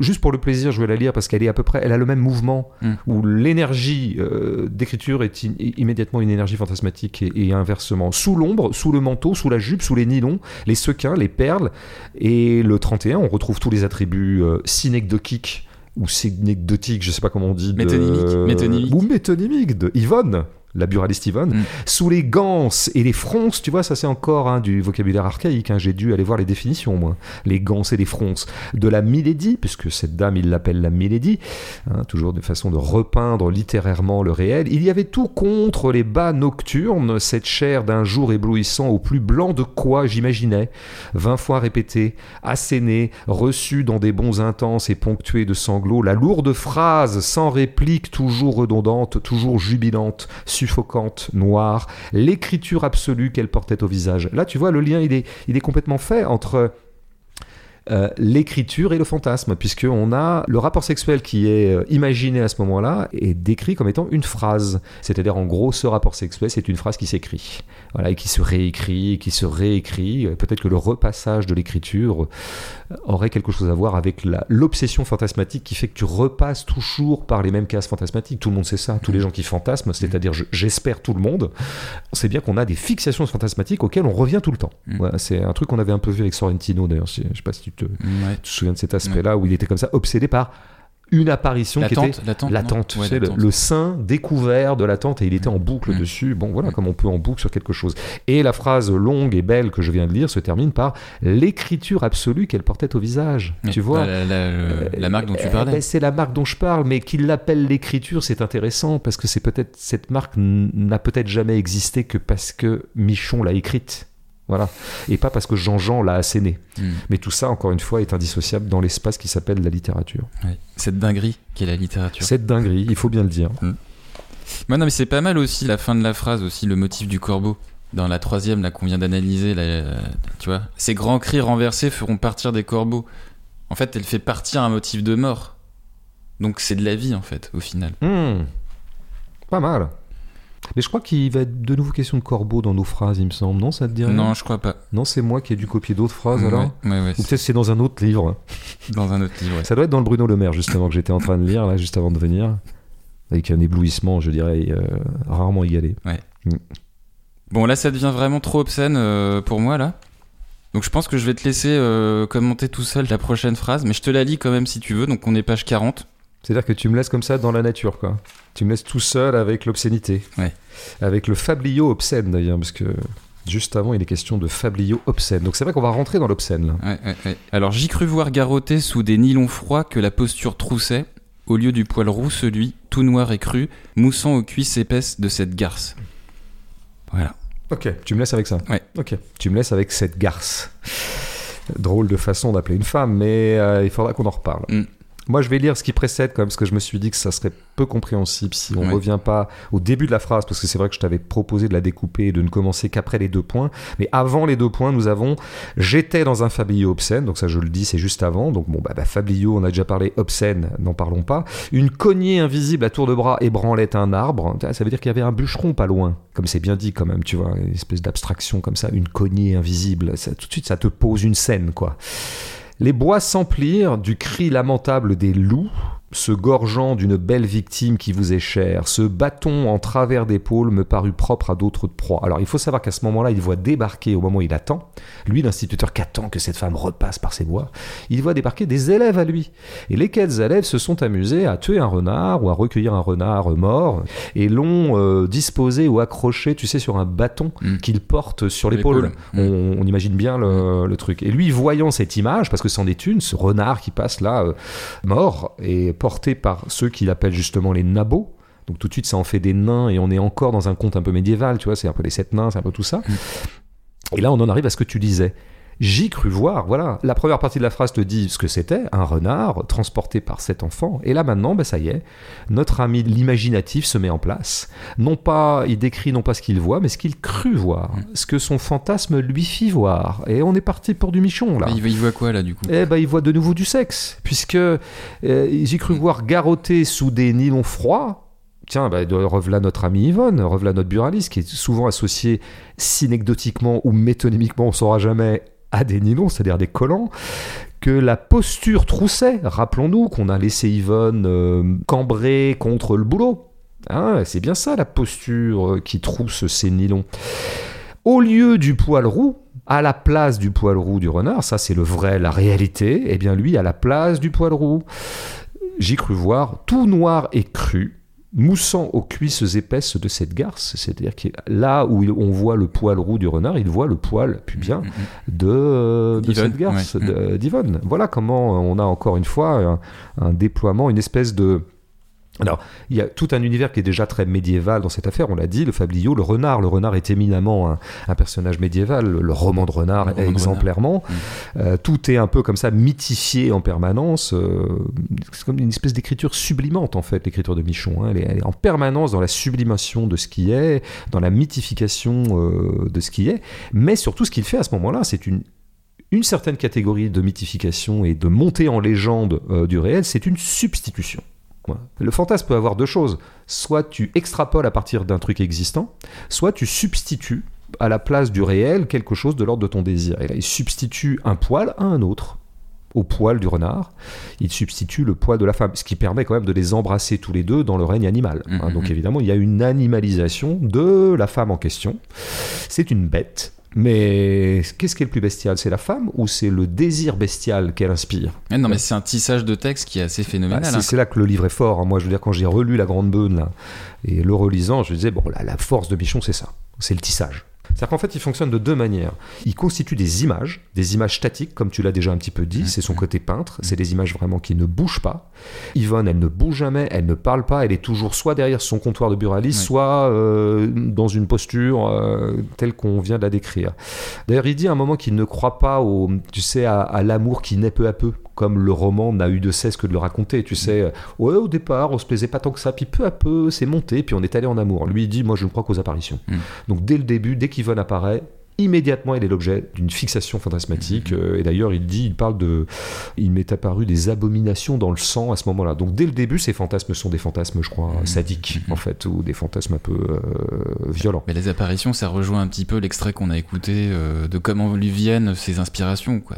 C'est Bah, peu- c'est vrai que s'il dit il y a un côté écrit- fulgurant, quoi. oui, oui, je pense. Voilà, après, bon, il faut toujours se méfier des auto-mythologies des écrivains. hein, je veux dire, parce que les journalistes adorent que les écrivains leur racontent ce genre de trucs. Genre, j'écris comme un voyant, j'écris en état somnambulique. Bon, je ne veux pas douter de la parole de Michon, mais il ne s'agirait pas non plus de la prendre absolument comme parole d'évangile. Ouais, parce pas- on, on peut aussi penser qu'il y a aussi beaucoup, beaucoup, beaucoup de repassages. hein. Oui, de, de fait, voilà. Euh, évidemment qu'il repasse. C'est une, une langue tellement travaillée qu'elle ne lui vient pas du premier coup. Donc, ok pour le somnambulisme, mais il y a quand même un moment où le- le- la phase de boulot est une phase éveillée, en, en toute lucidité, et elle est euh, d'un autre ordre que bon. Mais en revanche, dans le texte lui-même, on voit bien qu'il fonctionne par image. Et il construit des images. Donc, Yvonne, c'est une image, c'est une apparition, c'est une sorte de coup de foudre, on pourrait dire, mais un coup de foudre euh, sexuel. Et donc, il n'arrête pas de disposer des images comme ça. Le renard, c'est une image. Et une fois qu'il a disposé tout un tas d'images, qu'est-ce qu'il fait? Il crée des rapports. Ouais, rapport. Voilà. Et donc tout le livre est comme ça, c'est-à-dire qu'en fait il y a des motifs, il y a des figures qu'il a disposées dans les 20-30 premières pages et après il les fait jouer les uns Ouais, avec les autres. ouais, il les fait jouer. Voilà. Parce, que, parce que ça revient de façon euh, récurrente. Ouais. Mm. C'est la récurrence, donc on est toujours dans le temps cyclique et non pas dans le temps linéaire. Ce qui est, finalement, Michon est, est pas un romancier. C'est ce qui fait de Michon un poète beaucoup plus qu'un romancier. Eh ben oui, parce que le romancier, si tu veux, c'est pour aller vite, hein, parce qu'évidemment tout ça est pour eux et que c'est tout est hybridé. Tous les grands romanciers sont un peu des poètes et tous les poètes sont un peu des romanciers. Bon, mais pour être un peu schématique, le roman raconte une histoire et l'histoire elle, elle, évolue dans le temps. On fait évoluer des personnages. Et le roman d'initiation par exemple, où un personnage ben, ne sera pas exactement là où il était euh, à la fin du livre, là où il était au début. Bon, Là, il n'y a pas d'évolution. On n'évolue pas. On est pris dans le permanent, dans un temps cyclique, ce qui fait qu'il peut y avoir que des images. Et le seul principe dynamique de l'écriture de Michon, c'est pas du tout de faire évoluer ses personnages. En revanche, la dynamique, c'est comment je fais jouer les images entre elles. Et qu'est-ce qui fait jouer les images entre elles? Bah, C'est mon, euh, encore une fois, mes élucubrations, euh, mes extrapolations euh, fantasmatiques. Alors oui, je voudrais citer quelques rapports, on les a déjà dit, le rapport entre Yvonne et la Beune, donc voilà, un rapport qui va, mais c'est un truc qui se construit pas mal, parce que tu vois par exemple, il dit la grande beune, bon c'est comme ça qu'on l'appelle, visiblement cette rivière, c'est-à-dire le bras plus large que l'autre, je crois, de la Beune. Mm eh bien, euh, Yvonne elle-même est toujours euh, manifestée ou un peu présentée comme elle-même très grande. Elle est grande. Donc la grande bonne, c'est Yvonne. Et pourquoi est-ce qu'elle est grande? Ben Parce qu'elle est haut talonnée, nous dit-il. Ça, c'est pas encore un archaïsme, ça Plutôt que de dire qu'elle avait des talons hauts, ce qui est quand même pas mal. À un moment, il le dira encore mieux, parce que c'est des. Non seulement il constitue des images, mais il fait des variations sur l'image. Un peu comme un peintre fait parfois des variations sur un même motif d'un tableau à l'autre. Donc, page 114, par exemple, il y a une variation, c'est hautaine sur ses aplombs. C'est beau parce qu'il part du fait qu'elle est haute et ça se transforme en un trait de caractère. La hauteur, tu vois, être hautain, un peu arrogant. Il y a un redoublement, quoi. Ouais. Et ses aplombs, à ce moment-là, c'est quoi? C'est des talons. Mm. C'est-à-dire que ça lui donne de l'aplomb d'avoir des talons, et donc par un jeu de glissement, euh, le talon devient l'aplomb. Donc il n'arrête pas de faire des variations comme ça sur les motifs. Donc euh, il y a tout un ensemble. En fait, il faudrait faire presque un schéma au mur. On mettrait des flèches entre dedans. Donc tu aurais d'un côté Yvonne, la beune, tu as la pluie. La pluie, la beune, c'est pareil, c'est l'aquatique. La rivière, elle est immédiatement associée au trou. De la même façon que le trou pour une rivière, laquelle est associée à une femme, peut évidemment nous renvoyer au trou de la femme elle-même. La plaie, la plaie euh, faisait couler la beune. C'est ça. Alors après, on a vu, il y a un rapport renard, chasse, femme, crime. Tu vois ça, les jeux d'association, parce que je commence à allier le poil roux du renard au poil plus bien, euh, plutôt noir, euh, de la femme. Donc je viens d'établir un lien de sauvagerie. Mais donc du coup, le renard nous renvoie à la chasse. Mais donc du coup, par association d'idées, le sexe lui-même devient un travail de chasseur. Mm, mm. D'ailleurs, il le dit bien, c'est une substitution de proie. C'est ce qu'il dit au début de la phrase. Et donc Yvonne est une proie. Et donc le sexe, c'est de la chasse. Et donc c'est de la prédation. Et donc notre jeu, il est un prédateur. Bah, il faut dire les choses. C'est quand même ça. C'est ce genre de, Mais même, il y a un moment donné, il y a, une allusion, il y a un rapport qui est établi, euh, justement, quand il est question des grottes de Lascaux. Euh, il y a un moment de bravoure sur euh, les chasseurs, en fait. Les chasseurs, c'était quoi leur vie? Mais on part de la chasse pour ensuite arriver à l'art des cavernes, des, les peintures rupestres. D'ailleurs, il y a, une, super trouvaille dans le truc, c'est qu'il y a deux personnes en une. Tu sais, il y a les fameux. J'ai pas noté de phrase sur eux, mais c'est dommage parce qu'ils sont très importants, notamment dans la petite bonne.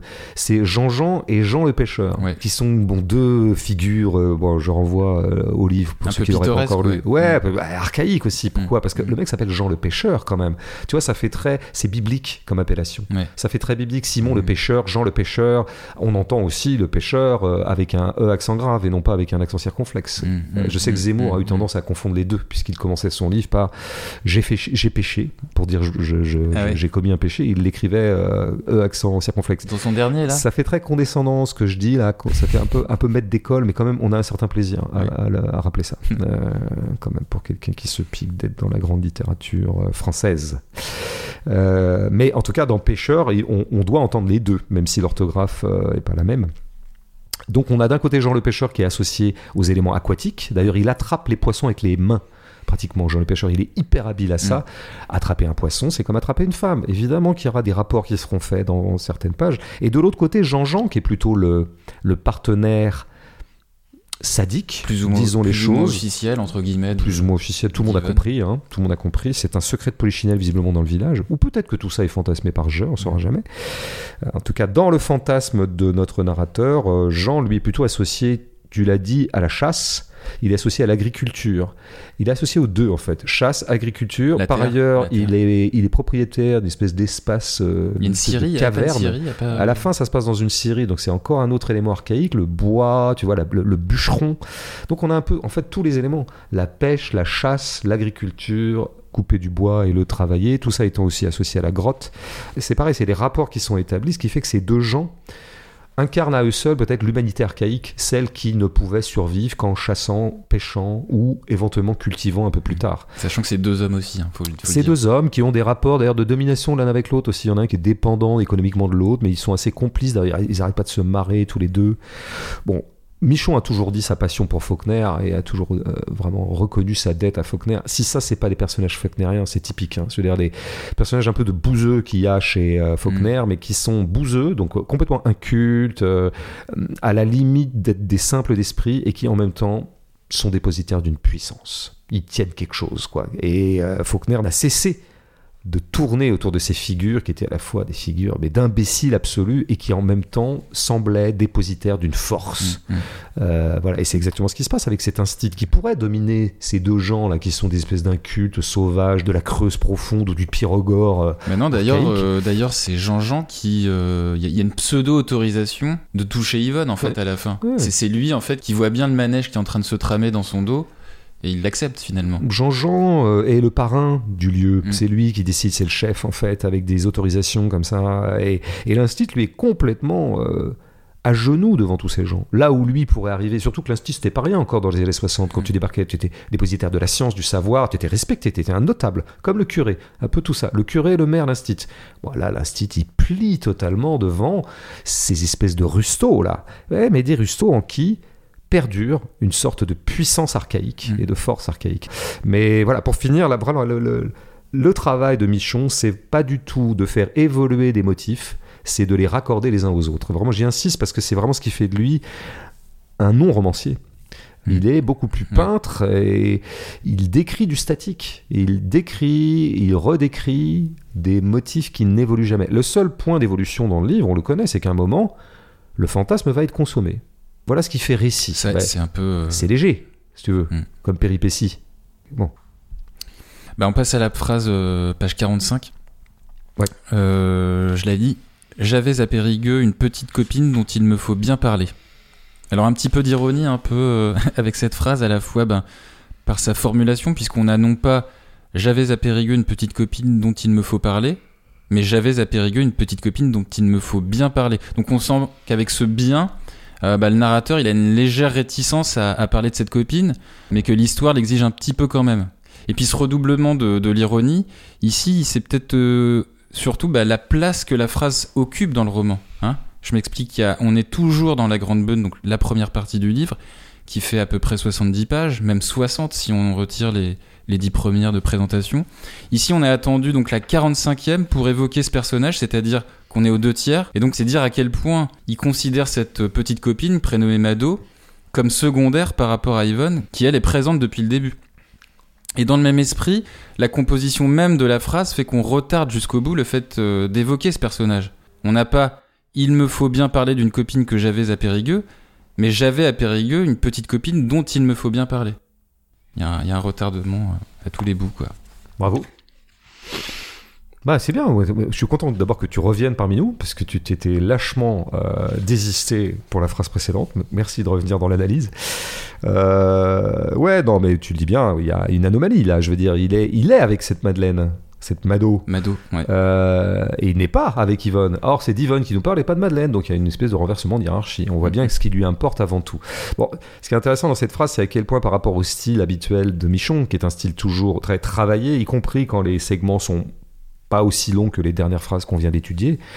En général, il y a toujours quelque chose qui se détourne de la formulation attendue. C'est peut-être un peu comme ça qu'on pourrait définir le style d'ailleurs. Mm, mm. Bon, cette phrase est d'une platitude absolue. Je euh, j'avais à Périgueux une petite copine dont il me faut bien parler. Pour la première fois du livre, il livre, c'est une phrase qui livre une information et qui ne fait rien d'autre que livrer une information, qui n'y ajoute pas une couche de divagation, une couche d'extrapolation. On, on, livre de façon brute une information. Donc immédiatement, il y a une association qui se crée entre Madeleine et un style plat.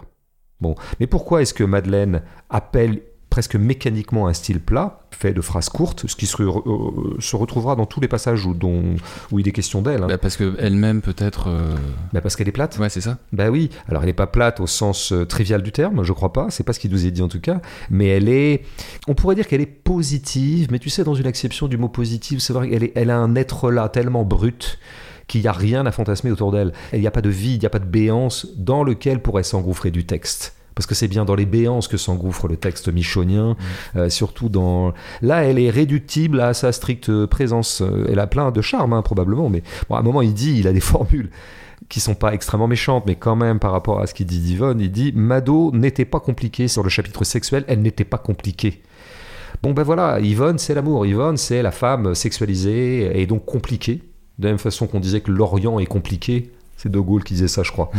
Bon ben le sexe est compliqué, le fantasme c'est compliqué, c'est complexe, c'est obscur, c'est compliqué. Bon bah Mano elle est pas compliquée, c'est comme si elle se satisfaisait sexuellement de façon un peu euh, euh, rudimentaire. Et il est dit une page après, tout cela était trop clair. Et c'est ça que j'entends par positive et Mm. positivité de Madeleine. Il n'y a pas de zone obscure. Yvonne est une sorte d'obscurité totale qui permet le texte. Mm, Avec mm. Mado, tout est clair, donc il n'y a rien à débusquer. Et il dira aussi un moment, bah justement, oui, donc ils couchent ensemble dans la Dauphine, qui est donc une voiture. La Dauphine avait déjà fait son petit office amoureux. C'est-à-dire qu'ils couchent tous les deux. Bon, bah voilà, parce que bon, bah, on est ensemble, donc on couche ensemble. Bon, c'est vrai qu'on en a le désir, on a des petites envies comme ça. Bon, on les Mm. consomme, puis c'est fait. Puis voilà, puis il n'y a plus rien à dire. Euh, la phrase peut être courte, il n'y a pas du tout à gloser, puisque euh, tout a été déjà absolument euh, consommé. C'est peut-être aussi parce que nous avons affaire à une sexualité consommée que précisément, elle ne peut pas faire l'objet du fantasme par définition. Mm, mm. Ce qui est intéressant, c'est que Mado, elle est beaucoup associée au mot petit. D'ailleurs, on, on l'a vu dans notre phrase. hein, J'avais à Périgueux une petite, Petite, copine. ouais. Alors, ce qu'on appelle une petite copine, c'est comme quand on Ouais. veut dire que c'est pas une copine comme les autres avec laquelle on va discuter. euh, c'est- une partenaire euh, amoureuse. Enfin, Puis c'est euh, les jeunes qui disent ça, tu oui. vois. Les... est-ce que tu as une petite copine? Bah oui, j'ai une petite copine. Après, on dit est-ce que tu as une petite amie? Enfin, tu vois. Oui, sauf que là, en fait, on n'entend pas petite exactement comme ça. On l'entend comme ça, bien sûr. Elle est sa petite copine. Mais c'est littéralement. en Mais c'est surtout une copine petite. Mm. C'est tout petit. Mado, c'est petit. Ça ne déploie pas le monde infini et hyper vaste que déploie euh, Yvonne. Et elle va être souvent associée à petit. J'ai noté euh, bah, le petit office hein, qu'ils exécutent dans la Dauphine. euh, et elle va être appelée elle-même la petite, d'ailleurs, euh, un peu plus tard dans le livre. Donc bon, on a compris. Souvenons-vous quand même que les- nos deux parties s'appellent la grande beune et la petite Petite beune. ouais. La petite beune incarne quoi? La partie du livre qui est vouée à la consommation sexuelle. C'est là qu'ils vont consommer le fantasme. Première partie du livre, la grande beune, C'est le fantasme. c'est le fantasme. Résultat des courses. Le grand est du côté du fantasme, le petit est du côté de la consommation. Et ça apporte pas le même, le même style. Euh, Le grand apporte des longues phrases qui déploient et qui sont presque automotrices. Avec une espèce d'emballement comme ça du fantasme qui nous mène au corbeau, par exemple, comme on l'a vu tout à l'heure. Le petit, la consommation n'appelle que des phrases courtes, plates. Bon, c'est fait. On l'a fait, bon, c'était fait, point. Donc il a une façon comme ça. Dès qu'on n'est pas du côté de Madeleine, c'est pour ça que je voulais prendre en fait cette phrase, si je me suis permis de la relever, euh, c'est que pour moi elle fait contre-exemple euh, du style de Michon. Si tu veux comprendre par la négative ce que c'est qu'à la fois l'esprit de Michon, la psyché de Michon et donc son style, bah, tu prends ce qu'il fait avec Madeleine, c'est-à-dire des phrases courtes et plates et informatives. Tout le reste du temps, il ne peut jamais se contenter de la platitude. D'ailleurs, par exemple, Yvonne, il l'appelle très très peu. Yvonne, il l'appelle Milady, il l'appelle la reine, il l'appelle la calipige. euh, Bon, mais ça vaudrait aussi pour les autres personnages qu'il a embarqués dans son élaboration fantasmatico-littéraire. On a parlé de Jean le pêcheur. Mais les pêcheurs qu'il voit à l'auberge, par exemple, parce que tous sont pêcheurs, parce qu'évidemment Mm. la, la grande beune fait que ça crée une, une activité économique, euh, bon, de petite pêche, hein, mais quand même, et il les appelle les passeurs, de la même façon qu'il appelait les scientifiques des barbichus. Il faut toujours qu'il renomme les choses. Mais c'est les passeurs vers les enfers, bien sûr. Il sera un moment question de Charon, Le Styx, passeur le- des ouais, enfers. ça- ça fait euh, penser au eh Styx, oui, bien sûr. Mm, mm. Donc il a une façon comme ça de, de mythifier par la, la stricte nomination. Il y a un dernier détail euh, dont je voudrais parler par rapport à cet anti-prosaïsme de la prose de Michon, qui est donc une prose plutôt qui veut aller vers la poésie. Euh, c'est vraiment le statut du pauvre petit Bernard. Je sais pas si tu te souviens. Le petit Bernard, euh, Jean, Jean Bernard. Non, Non. Bernard, c'est le fils, le fils d'Yvonne. C'est le fils d'Yvonne. Ouais. Un fils d'Yvonne, d'abord, dont on apprend l'existence très tard dans le livre. Mm. Comme Madeleine.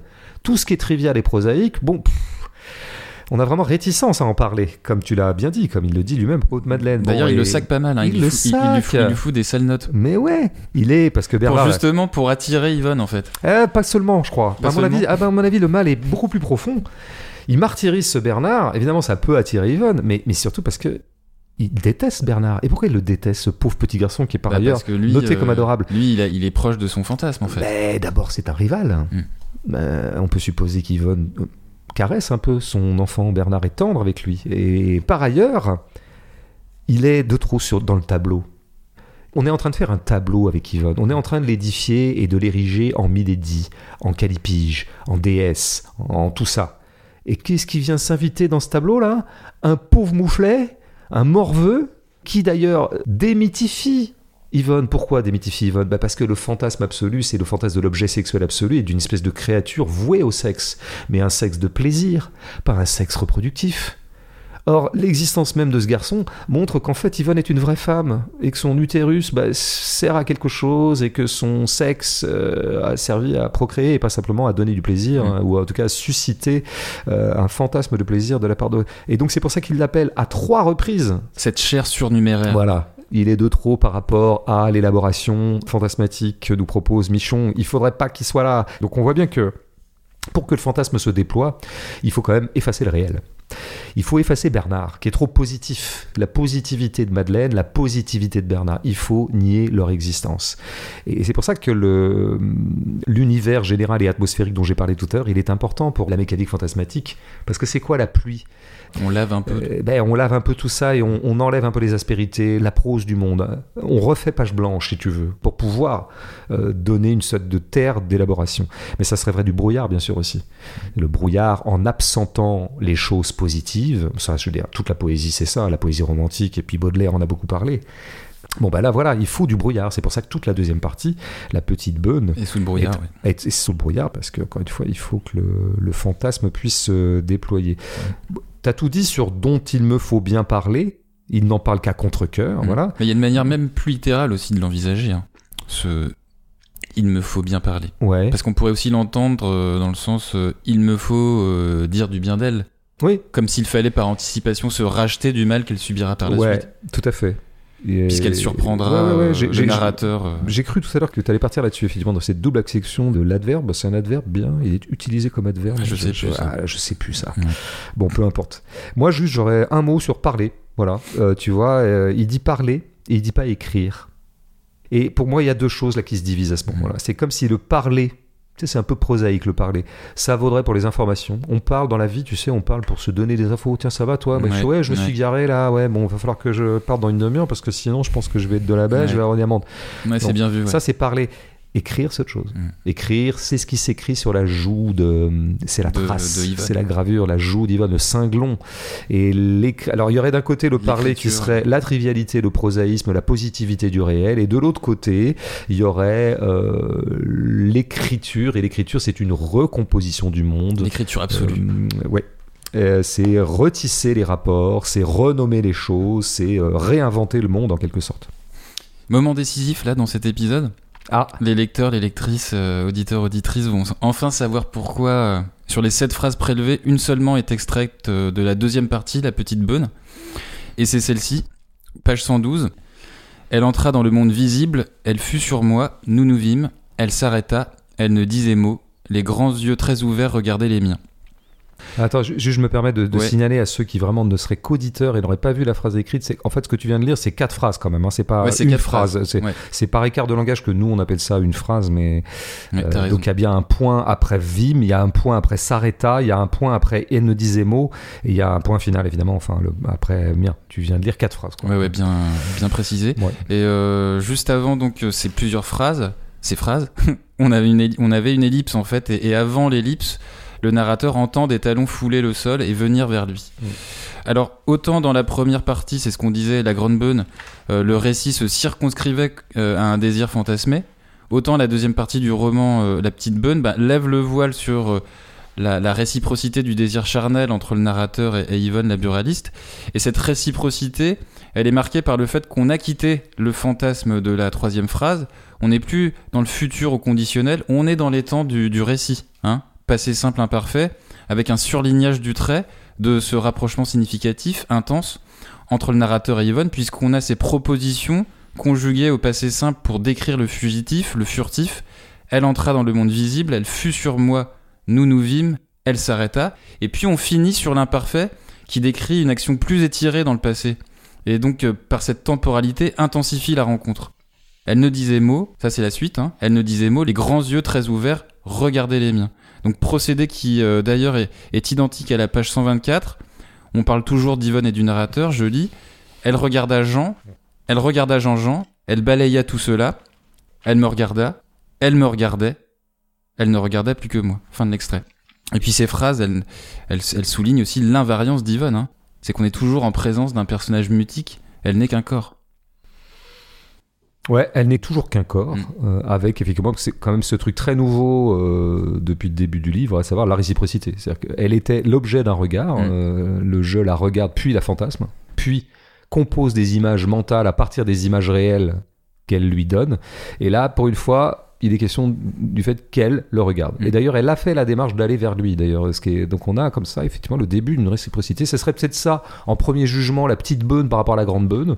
Non seulement c'est le moment où le fantasme se consomme, mais c'est le moment où Yvonne va quand même exister. Quelque chose comme une réciprocité du désir va apparaître, ce qui n'était pas du tout euh, évident Mm. euh, dans, Dans la Grande dans Beune. les, dans les 100 pages précédentes et essentiellement dans la grande beune. On ne savait jamais ce que pensait Yvonne de ce pauvre petit instit là qu'elle croise de temps en temps dans un bois, mais dont elle, elle se demande. Bon, là, il sera dit qu'elle savait dès le début, elle avait bien perçu son désir et qu'elle avait le même. Euh, bon, alors peut-être que c'est un, une nouvelle modalité du fantasme qui fait écrire Michon à ce moment-là. C'est dans un premier temps, j'avais imaginé tout un tas de choses que je pourrais faire à cette Yvonne, et maintenant, mon fantasme ultime est d'imaginer qu'elle avait très très envie pour de vrai, elle-même, Mm. euh, subjectivement, que je lui fasse toutes ces choses que je fantasmais de lui faire. Mm. Ce serait ça déjà un petit peu en premier jugement, disons, le sens de la petite beune, cet ajout étrange 25 ans plus tard. Bon, Mais alors pourquoi juste une phrase euh, prélevée dans la petite bonne avant peut-être de... Bah, parce que, tu- que tu- que tu commentes? euh, ouais, je l'ai fait. Oui, tu veux dire pour moi, je n'ai prélevé qu'une seule Oui, phrase ouais. dans, euh, qui soit tirée des 80 dernières pages et, 6 des 80 premières, pour résumer. Mm. Euh, c'est venu mm, presque sans préméditation. Ça s'est trouvé comme ça. Alors, est-ce que ça veut dire que la petite beune serait un peu plus sous-écrite par rapport à la grande beune Je pense un peu. Ce qui m'a frappé en voyant, en découvrant cette petite beune euh, après la grande beune, c'est à quel point tout était déjà disposé par la grande beune. Donc en fait, à partir du moment où tu as réussi à élucider les opérations fondamentales de la grande beune, en fait, les opérations fondamentales de la petite beune sont à peu près les mêmes. Ouais. La seule opération qui diffère, et c'est l'objet de cette dernière phrase, c'est le fait qu'effectivement, là, on consomme et ça produit immédiatement un fait stylistique qui est approchant de celui que j'ai décrit concernant les passages qui euh, évoquaient Madeleine, la petite Madeleine, la positive Madeleine, la trop triviale et trop simple et non obscure Madeleine, ben, un rétrécissement des phrases.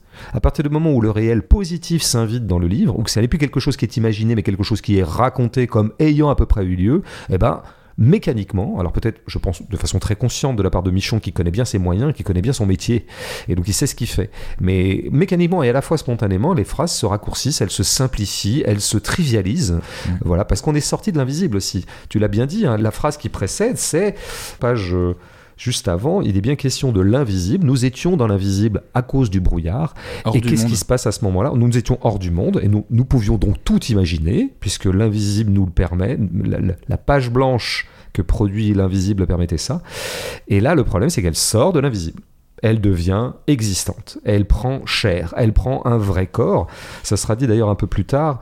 En Euh, opposition, en opposition euh, à, oui, à la phrase précédente. Hors du monde, dans l'invisible. Ouais. Et après, elle entra dans le monde visible. Elle fut sur moi. Nous nous vîmes. Tu vois, le truc très. On dirait presque du, de la langue classique. De toute façon, Michon est aussi très marqué par les récits du 17e, du 18e.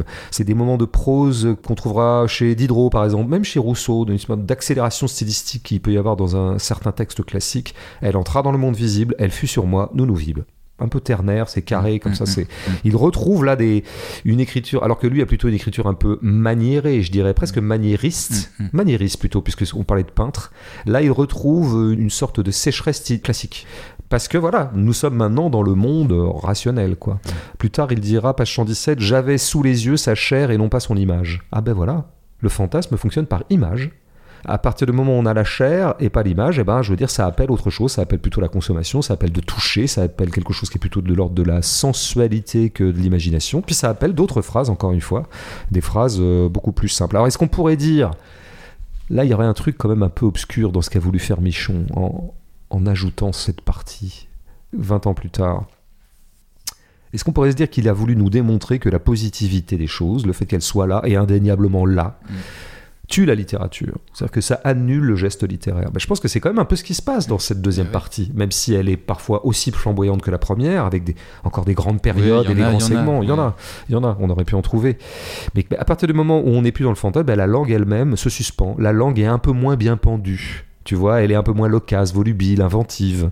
Il y a quelque chose qui, bon. Alors moi, ce que je me suis dit, c'est que cette deuxième partie, Pierre Michon, en ajoutant la petite bonne à la grande bonne, avait voulu achever la première. Et je pèse mes mots en disant achever. C'est-à-dire aux deux sens du terme, bien sûr. Mm, mm. Finir le truc, achever au sens finir. C'était un inachevé, finalement, quand on parle de, parfois de tableaux inachevés. C'est une œuvre inachevée. Et il a voulu l'achever, c'est-à-dire la consommer. Ah, bah on en était resté au fantasme. Oh, bah tiens, je vais imaginer qu'il y a vraiment coucherie. Et voilà, on n'en parle plus, comme ça, c'est fini. Mais achever, c'est aussi comme on achève une bête. Hein, Il y a quand même un côté. J'ai pas simplement voulu finir cette histoire, j'ai voulu la tuer. Et la meilleure façon de tuer cette machine fantasmatique infinie, il fallait consommer pour arrêter.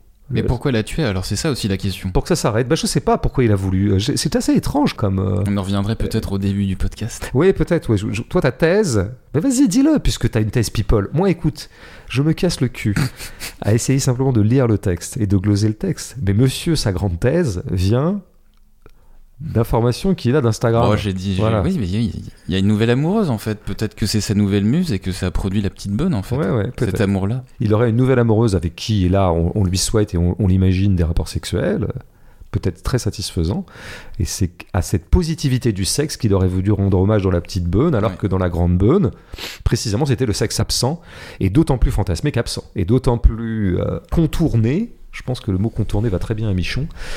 Ouvragé, euh, stylisé que absent. Mm. Euh, Mais d'ailleurs, euh, je, crois que je l'ai dit au début de l'épisode, mais la petite bonne est dédicacée à, à cette. Non, non, mais ça va complètement dans le sens de ta thèse. Moi, ta thèse, je la trouve vulgaire. C'est pour ça que je la réfute. Ouais.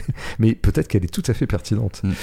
Euh, Alors, quand même, il y a un truc, c'est qu'au moment où ils couchent ensemble, enfin, en tout cas, c'est pas d'ailleurs décrit par le menu, hein, ils se donnent rendez-vous, plus ou moins tacitement, Mm. à côté d'une Syrie, ben, on s'aperçoit que la reine reste la reine. hein. Il y a encore Mm. quand même un, un- un outillage mythologique qui est convoqué pour la décrire. Il est question de Mycène, il est question d'Hollywood, etc. Mais, mais quand même, il y a injection de ce qu'il n'y avait pas dans la Grande Beune, à savoir des éléments triviales. Trivial, c'est pas vulgaire, hein, c'est pas sexuel. On a vu dans la Grande Beune, c'est bourré de sexe partout. Ce que j'appelle trivial, c'est des éléments vraiment là que seul le réel peut inventer. Par exemple, il est question du ridicule, dit Yvonne à un moment, que la situation est un peu ridicule. Mhm. C'est la première fois qu'il parle du ridicule. Bah, le ridicule, c'est typiquement la vie, ça. Le sexe concret, ça peut être tout à fait épanouissant, exaltant, tout ce qu'on veut, mais à le considérer crûment, comme on voit dans les films d'Aung San Suu ou dans les films de Sophie Le Tourneur, bah, il y a toujours un, un petit côté ridicule dans l'accouplement, je dirais. Et ben il va faire une ce ridicule, ce qu'il ne faisait jamais dans la Grande Bonne. Par ailleurs, il va quand même être beaucoup plus cru. Dieu sait si ses fantasmes sont crus depuis le début, on l'a bien vu, hein. il s'agit de trousser une femme, euh, ni plus ni moins. Mais euh, va arriver en force dans la petite bonne, et notamment autour de ce dernier segment narratif, un lexique qu'on n'avait pas. La fente, les fesses. Ouais, on n'avait pas les fesses dans la première partie, Non. on avait la On calipige. avait les jupes, on avait les Euh, jupes. Ah bah oui, elle retroussait ses jupes et même pas sa jupe, tu vois. Et il, aura cette phrase à un moment qui est vraiment courte, sèche et mate. Tout était vulve prise et membres levés. Bon bah voilà. hein. Voilà, hein. Il va dire aussi c'est ce dur tétrapode qu'elle chevauche à cru. Ben oui, on a une langue crue avec la description de quelqu'un qui fait quelque chose de cru. Donc là, on est vraiment, c'est comme si voilà, la, la petite bonne par rapport à la grande, c'est euh, le réel sexuel décrit sans l'épaisseur fantasmatique stylistique. Et donc on va à la chose. Et donc, il dit bien d'ailleurs, je disais deux points, ton ourlet, ta fente, votre chatte. Voilà Ouais, la chatte, ouais, voilà la chatte ça m'a ça m'a un peu choqué à ce moment-là. Ouais, parce que toi, t'es- pas très cru, toi, t'es pas très. Sur Tinder, par exemple, t'es très réputé pour avoir une langue extrêmement euh, Châtié. châtiée, euh, ouais, délicate. Et on aura des mots comme bandé. Au mot renard, j'avais bandé davantage. Voilà. Ouais. Donc en fait, c'est très étonnant comme entreprise presque masochiste, je dirais, cette petite beune. Il s'agirait donc d'achever la grande beune, Mm, mm, au mm. sens où je l'ai dit, et pratiquement de délitérariser la littérature. Pour arriver, bon voilà. Comme s'il y avait une espèce d'alternative stricte. Là où il y a du fantasme, il y a de la littérature. Là où il y a du sexe, la littérature s'éteint. Elle Mm. laisse place peut-être à une autre intensité, euh, à une autre euh, dévotion. D'ailleurs, comme il le dit à un moment, euh, il s'était consacré à une autre dévotion en se consacrant à Yvonne. Bah, à partir du moment où le sexe a lieu, alors la littérature n'a plus lieu et le livre est fini. Et voilà, il s'agissait de finir ce livre. Il est fini et bien fini. On va, hum, bah, on va conclure avec un, un auditeur. Je vais te poser la question de Nico Novak. Michon a toujours parlé d'une autre époque, mais penses-tu que l'expression si précise et foisonnante d'un désir masculin soit une réaction aux idéologies du temps présent? D'abord, c'est très bien vu. Nico Nico, il s'appelle? Nico Novak. Nico Novak. C'est un croate, quoi. J'aime bien, moi. C'est vrai que tout de suite, ça fait, ouais, Novak, de Djokovic. euh, Attends, il est serbe, Djokovic, une connerie. Ouais, ouais. Dis pas de que, mes, que mes amis croates ne m'en veuillent pas trop et mes amis serbes non plus. Euh, non, c'est très bien vu. La première chose qu'il faut noter sur l'ensemble de l'œuvre de Michon, c'est qu'il a pratiquement, je crois, jamais fait de livre qui se campe dans le, le contemporain. Mhm. Bon, donc on voit bien que chez lui, la littérature se déclenche à partir du moment où il y a cette projection vers le passé ou vers ce que j'ai appelé euh, l'immémorial, le permanent, euh, l'un et l'autre venant un petit peu au même, quoi. Parce que c'est comme si euh, le Moyen Âge, l'Antiquité étaient des temps situés et néanmoins dépositaires du permanent et d'une certaine éternité. Donc déjà, il faut le noter. Bon. C'est pas rien d'ailleurs que le grand écrivain de notre temps, enfin un des trois ou quatre euh, écrivains qui sont considérés comme euh, les plus grands de notre époque, depuis maintenant une trentaine d'années concernant Michon, qui s'est mis à écrire très tard. D'ailleurs, il a commencé à 40 ans et Ouais. il a débarqué dans les années 80 avec Vie minuscule. Bon, mais depuis, bon, il est presque indéniable, qui fait partie de nos meilleurs écrivains, un écrivain de, Certains l'appellent, salué. certains l'appellent le patron, j'ai pu oui, dans la voilà, on pourrait dire le taulier. Bon, son âge joue un petit peu. Mais bon, il faut quand même noter que c'est quelqu'un qui nous aura absolument pas parlé de notre époque contemporaine. Est-ce que ça dit quelque chose de notre époque à nous-mêmes? Est-ce que ça dit quelque chose du goût général des lecteurs euh, actuellement? Est-ce qu'il n'y aurait pas un passéisme dominant? Je vais un peu trop loin, mais moi, c'est des questions que je me suis toujours posées par rapport à la vogue de Michon, qui est un écrivain que j'admire, comme j'espère qu'on l'a bien compris aujourd'hui, mais dont, dont je crois quand même qu'il est dans un certain espace, non pas limité, mais très circonscrit, qui s'appelle précisément le, le permanent et non pas le contemporain. Donc c'est une première chose. Alors après, par rapport à ta question, évidemment, la question s'est beaucoup posée. Pas mal de lecteurs m'ont fait part de leur perplexité par rapport à la façon dont la femme, le motif féminin, apparaît précisément comme un motif, Mm. et non pas vraiment comme une personne, comme un individu, comme un certain féminisme contemporain a bien raison de vouloir que les femmes soient, c'est-à-dire des individus, des subjectivités. Euh, bon, euh, Yvonne est tout sauf une subjectivité. Euh, elle n'a absolument pas de subjectivité, elle est un objet, elle est un objet de regard et de fantasme. Bon de désir. et de fantasmes dont on a vu qu'ils étaient particuliers. C'est pas des fantasmes égalitaires, hein. Mm. c'est des fantasmes plutôt sadiques, de domination, il faut bien le dire. Donc ça pose un problème. Euh, alors est-ce que Michon aurait fait ça exprès pour dire un petit peu à l'époque euh, qu'il perçoit comme particulièrement égalitaire, féministe et tout ça Est-ce que ce serait un bras d'honneur que Michon nous ferait? Eh bien je crois pas. Je crois pas du tout. Je crois qu'à la fois c'est beaucoup moins grave que ça et beaucoup plus grave. Beaucoup moins grave parce que Michon ne peut pas être suspect de vouloir aller emmerder les idéologies progressistes. D'ailleurs, lui-même, euh, je pense, euh, a eu un passé euh, militant, bref, mais réel, du côté de l'extrême gauche, de l'anarchisme. Et quand on lui demande ce qu'il en pense maintenant, il ne renie en rien cette période-là, même si elle ne, ne constitue pas une matière pour ses livres. Il ne parle pas de ça. On peut pas dire que Michon soit un écrivain politique. Vraiment pas. Ou alors, vraiment, faudrait, dans une acception extrêmement large et vide de politique. Donc je crois pas du tout que Michon soit ce genre de connard qui, agacé par euh, le mouvement d'émancipation en cours, avec tout ce qu'il comporte d'écueils, d'excès, de conneries, de médiocrité, comme tous les mouvements d'émancipation, euh, se fendent d'un livre pour aller euh, dire, bon, voilà, en gros, Michon, c'est pas Bec BD, quoi. Hmm. C'est pas Nicolas Bedos. c'est pas, pas des confessions d'un hétérosexuel Non, légèrement du dépassé. En revanche, Michon est bien ce qu'il est. Et je sais pas si c'est lié à son âge. Moi, je pense que c'est peut-être un peu lié à son âge. Oui, c'est un monsieur qui a 70 ans, et peut-être 75. 78 ans. Ouais, 78. Mm. Voilà, qui viendrait peut-être d'un autre temps, mais enfin, il faut jamais oublier que les années 60 étaient des années extrêmement émancipées sur toutes ces questions-là. Donc moi, je crois pas que ce soit une question de génération, je crois que c'est une question de tempérament.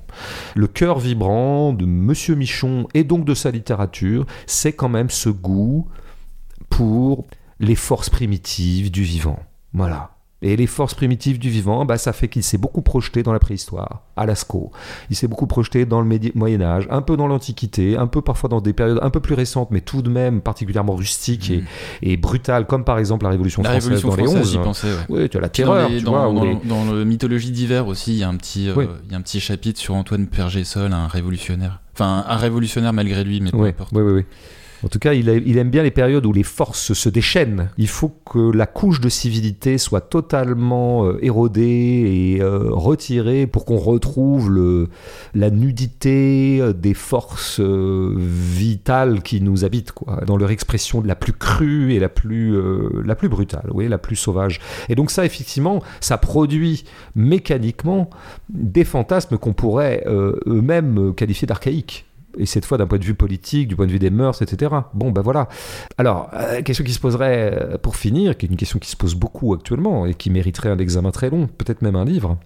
Est-ce que un écrivain qui est traversé par ce genre de fantasme-là et qui intéresse avant tout le fait de déchaîner ces forces-là euh, devrait se priver de le faire par respect pour un certain nombre d'orientations morales, idéologiques et politiques de l'époque? Je suis pas sûr. Ma réponse serait pas catégoriquement oui. Euh, moi, ça m'aurait quand même un peu chagriné que Michon s'empêche d'écrire La Grande Beune, qui est quand même un beau livre. Même on pourrait dire que la littérature pourrait être le lieu de ça. Des fantasmes dont j'aurais peine à, faire l'article dans ma vie réelle, euh, dont je ne me vanterai pas euh, sur les plateaux de télé ou à la radio ou publiquement, parce que je vois bien que ça pourrait chagriner certains et peut-être heurter quelques sensibilités politiques. Bah, c'est précisément peut-être la littérature m'offre un lieu pour les épancher, ces fantasmes. Et pas seulement la littérature. Ou l'art en général. L'art en général. Mais la littérature, je- Ouais. avec sa discrétion euh, Mm. légendaire, elle permet quand Ouais, même, de, tu vois, de- Mm. le livre sointe de fantasmes sadiques, hein, vraiment. Euh, ça m'a vraiment frappé en le, en le relisant, La Grande Beune. Bon, oui, mais sauf que c'est des mots. Et donc ça passe toujours de façon beaucoup plus délicate. Mm, Peut-être mm, même mm. que ça passe inaperçu. Moi, je suis sûr qu'il y a tout un tas de lecteurs de La Grande Beune qui n'ont pas complètement euh, compris ce qu'était le, le noyau euh, érotique du livre. Ouais. Qui n'a peut-être pas compris d'ailleurs la métaphore euh, avec le ventre. Que quelque chose lui pesait sur le ventre. Tout à fait. Mais toi, ça t'échappe pas, bien sûr, parce que toi, tu es. Toi, t'as pas d'imagination lubrique, toi, tu es lubrique. Merci François pour cette analyse. Fleury. C'était assez fleuri, c'était assez cru. C'est bien un peu de crudité. Ouais. On en manque. Prochaine gêne. euh, je pensais à un film de boule. Qu'est-ce que t'en penses Pour aller au bout du. Un, petit porno. Un porno, tu vois. Bon, Ouais. je sais pas. Bon, T'as mais- t'as mais- vu un truc T'as t'as vu un truc Non, j'en ai pas. J'ai pas revu des pornos récemment. Je sais pas.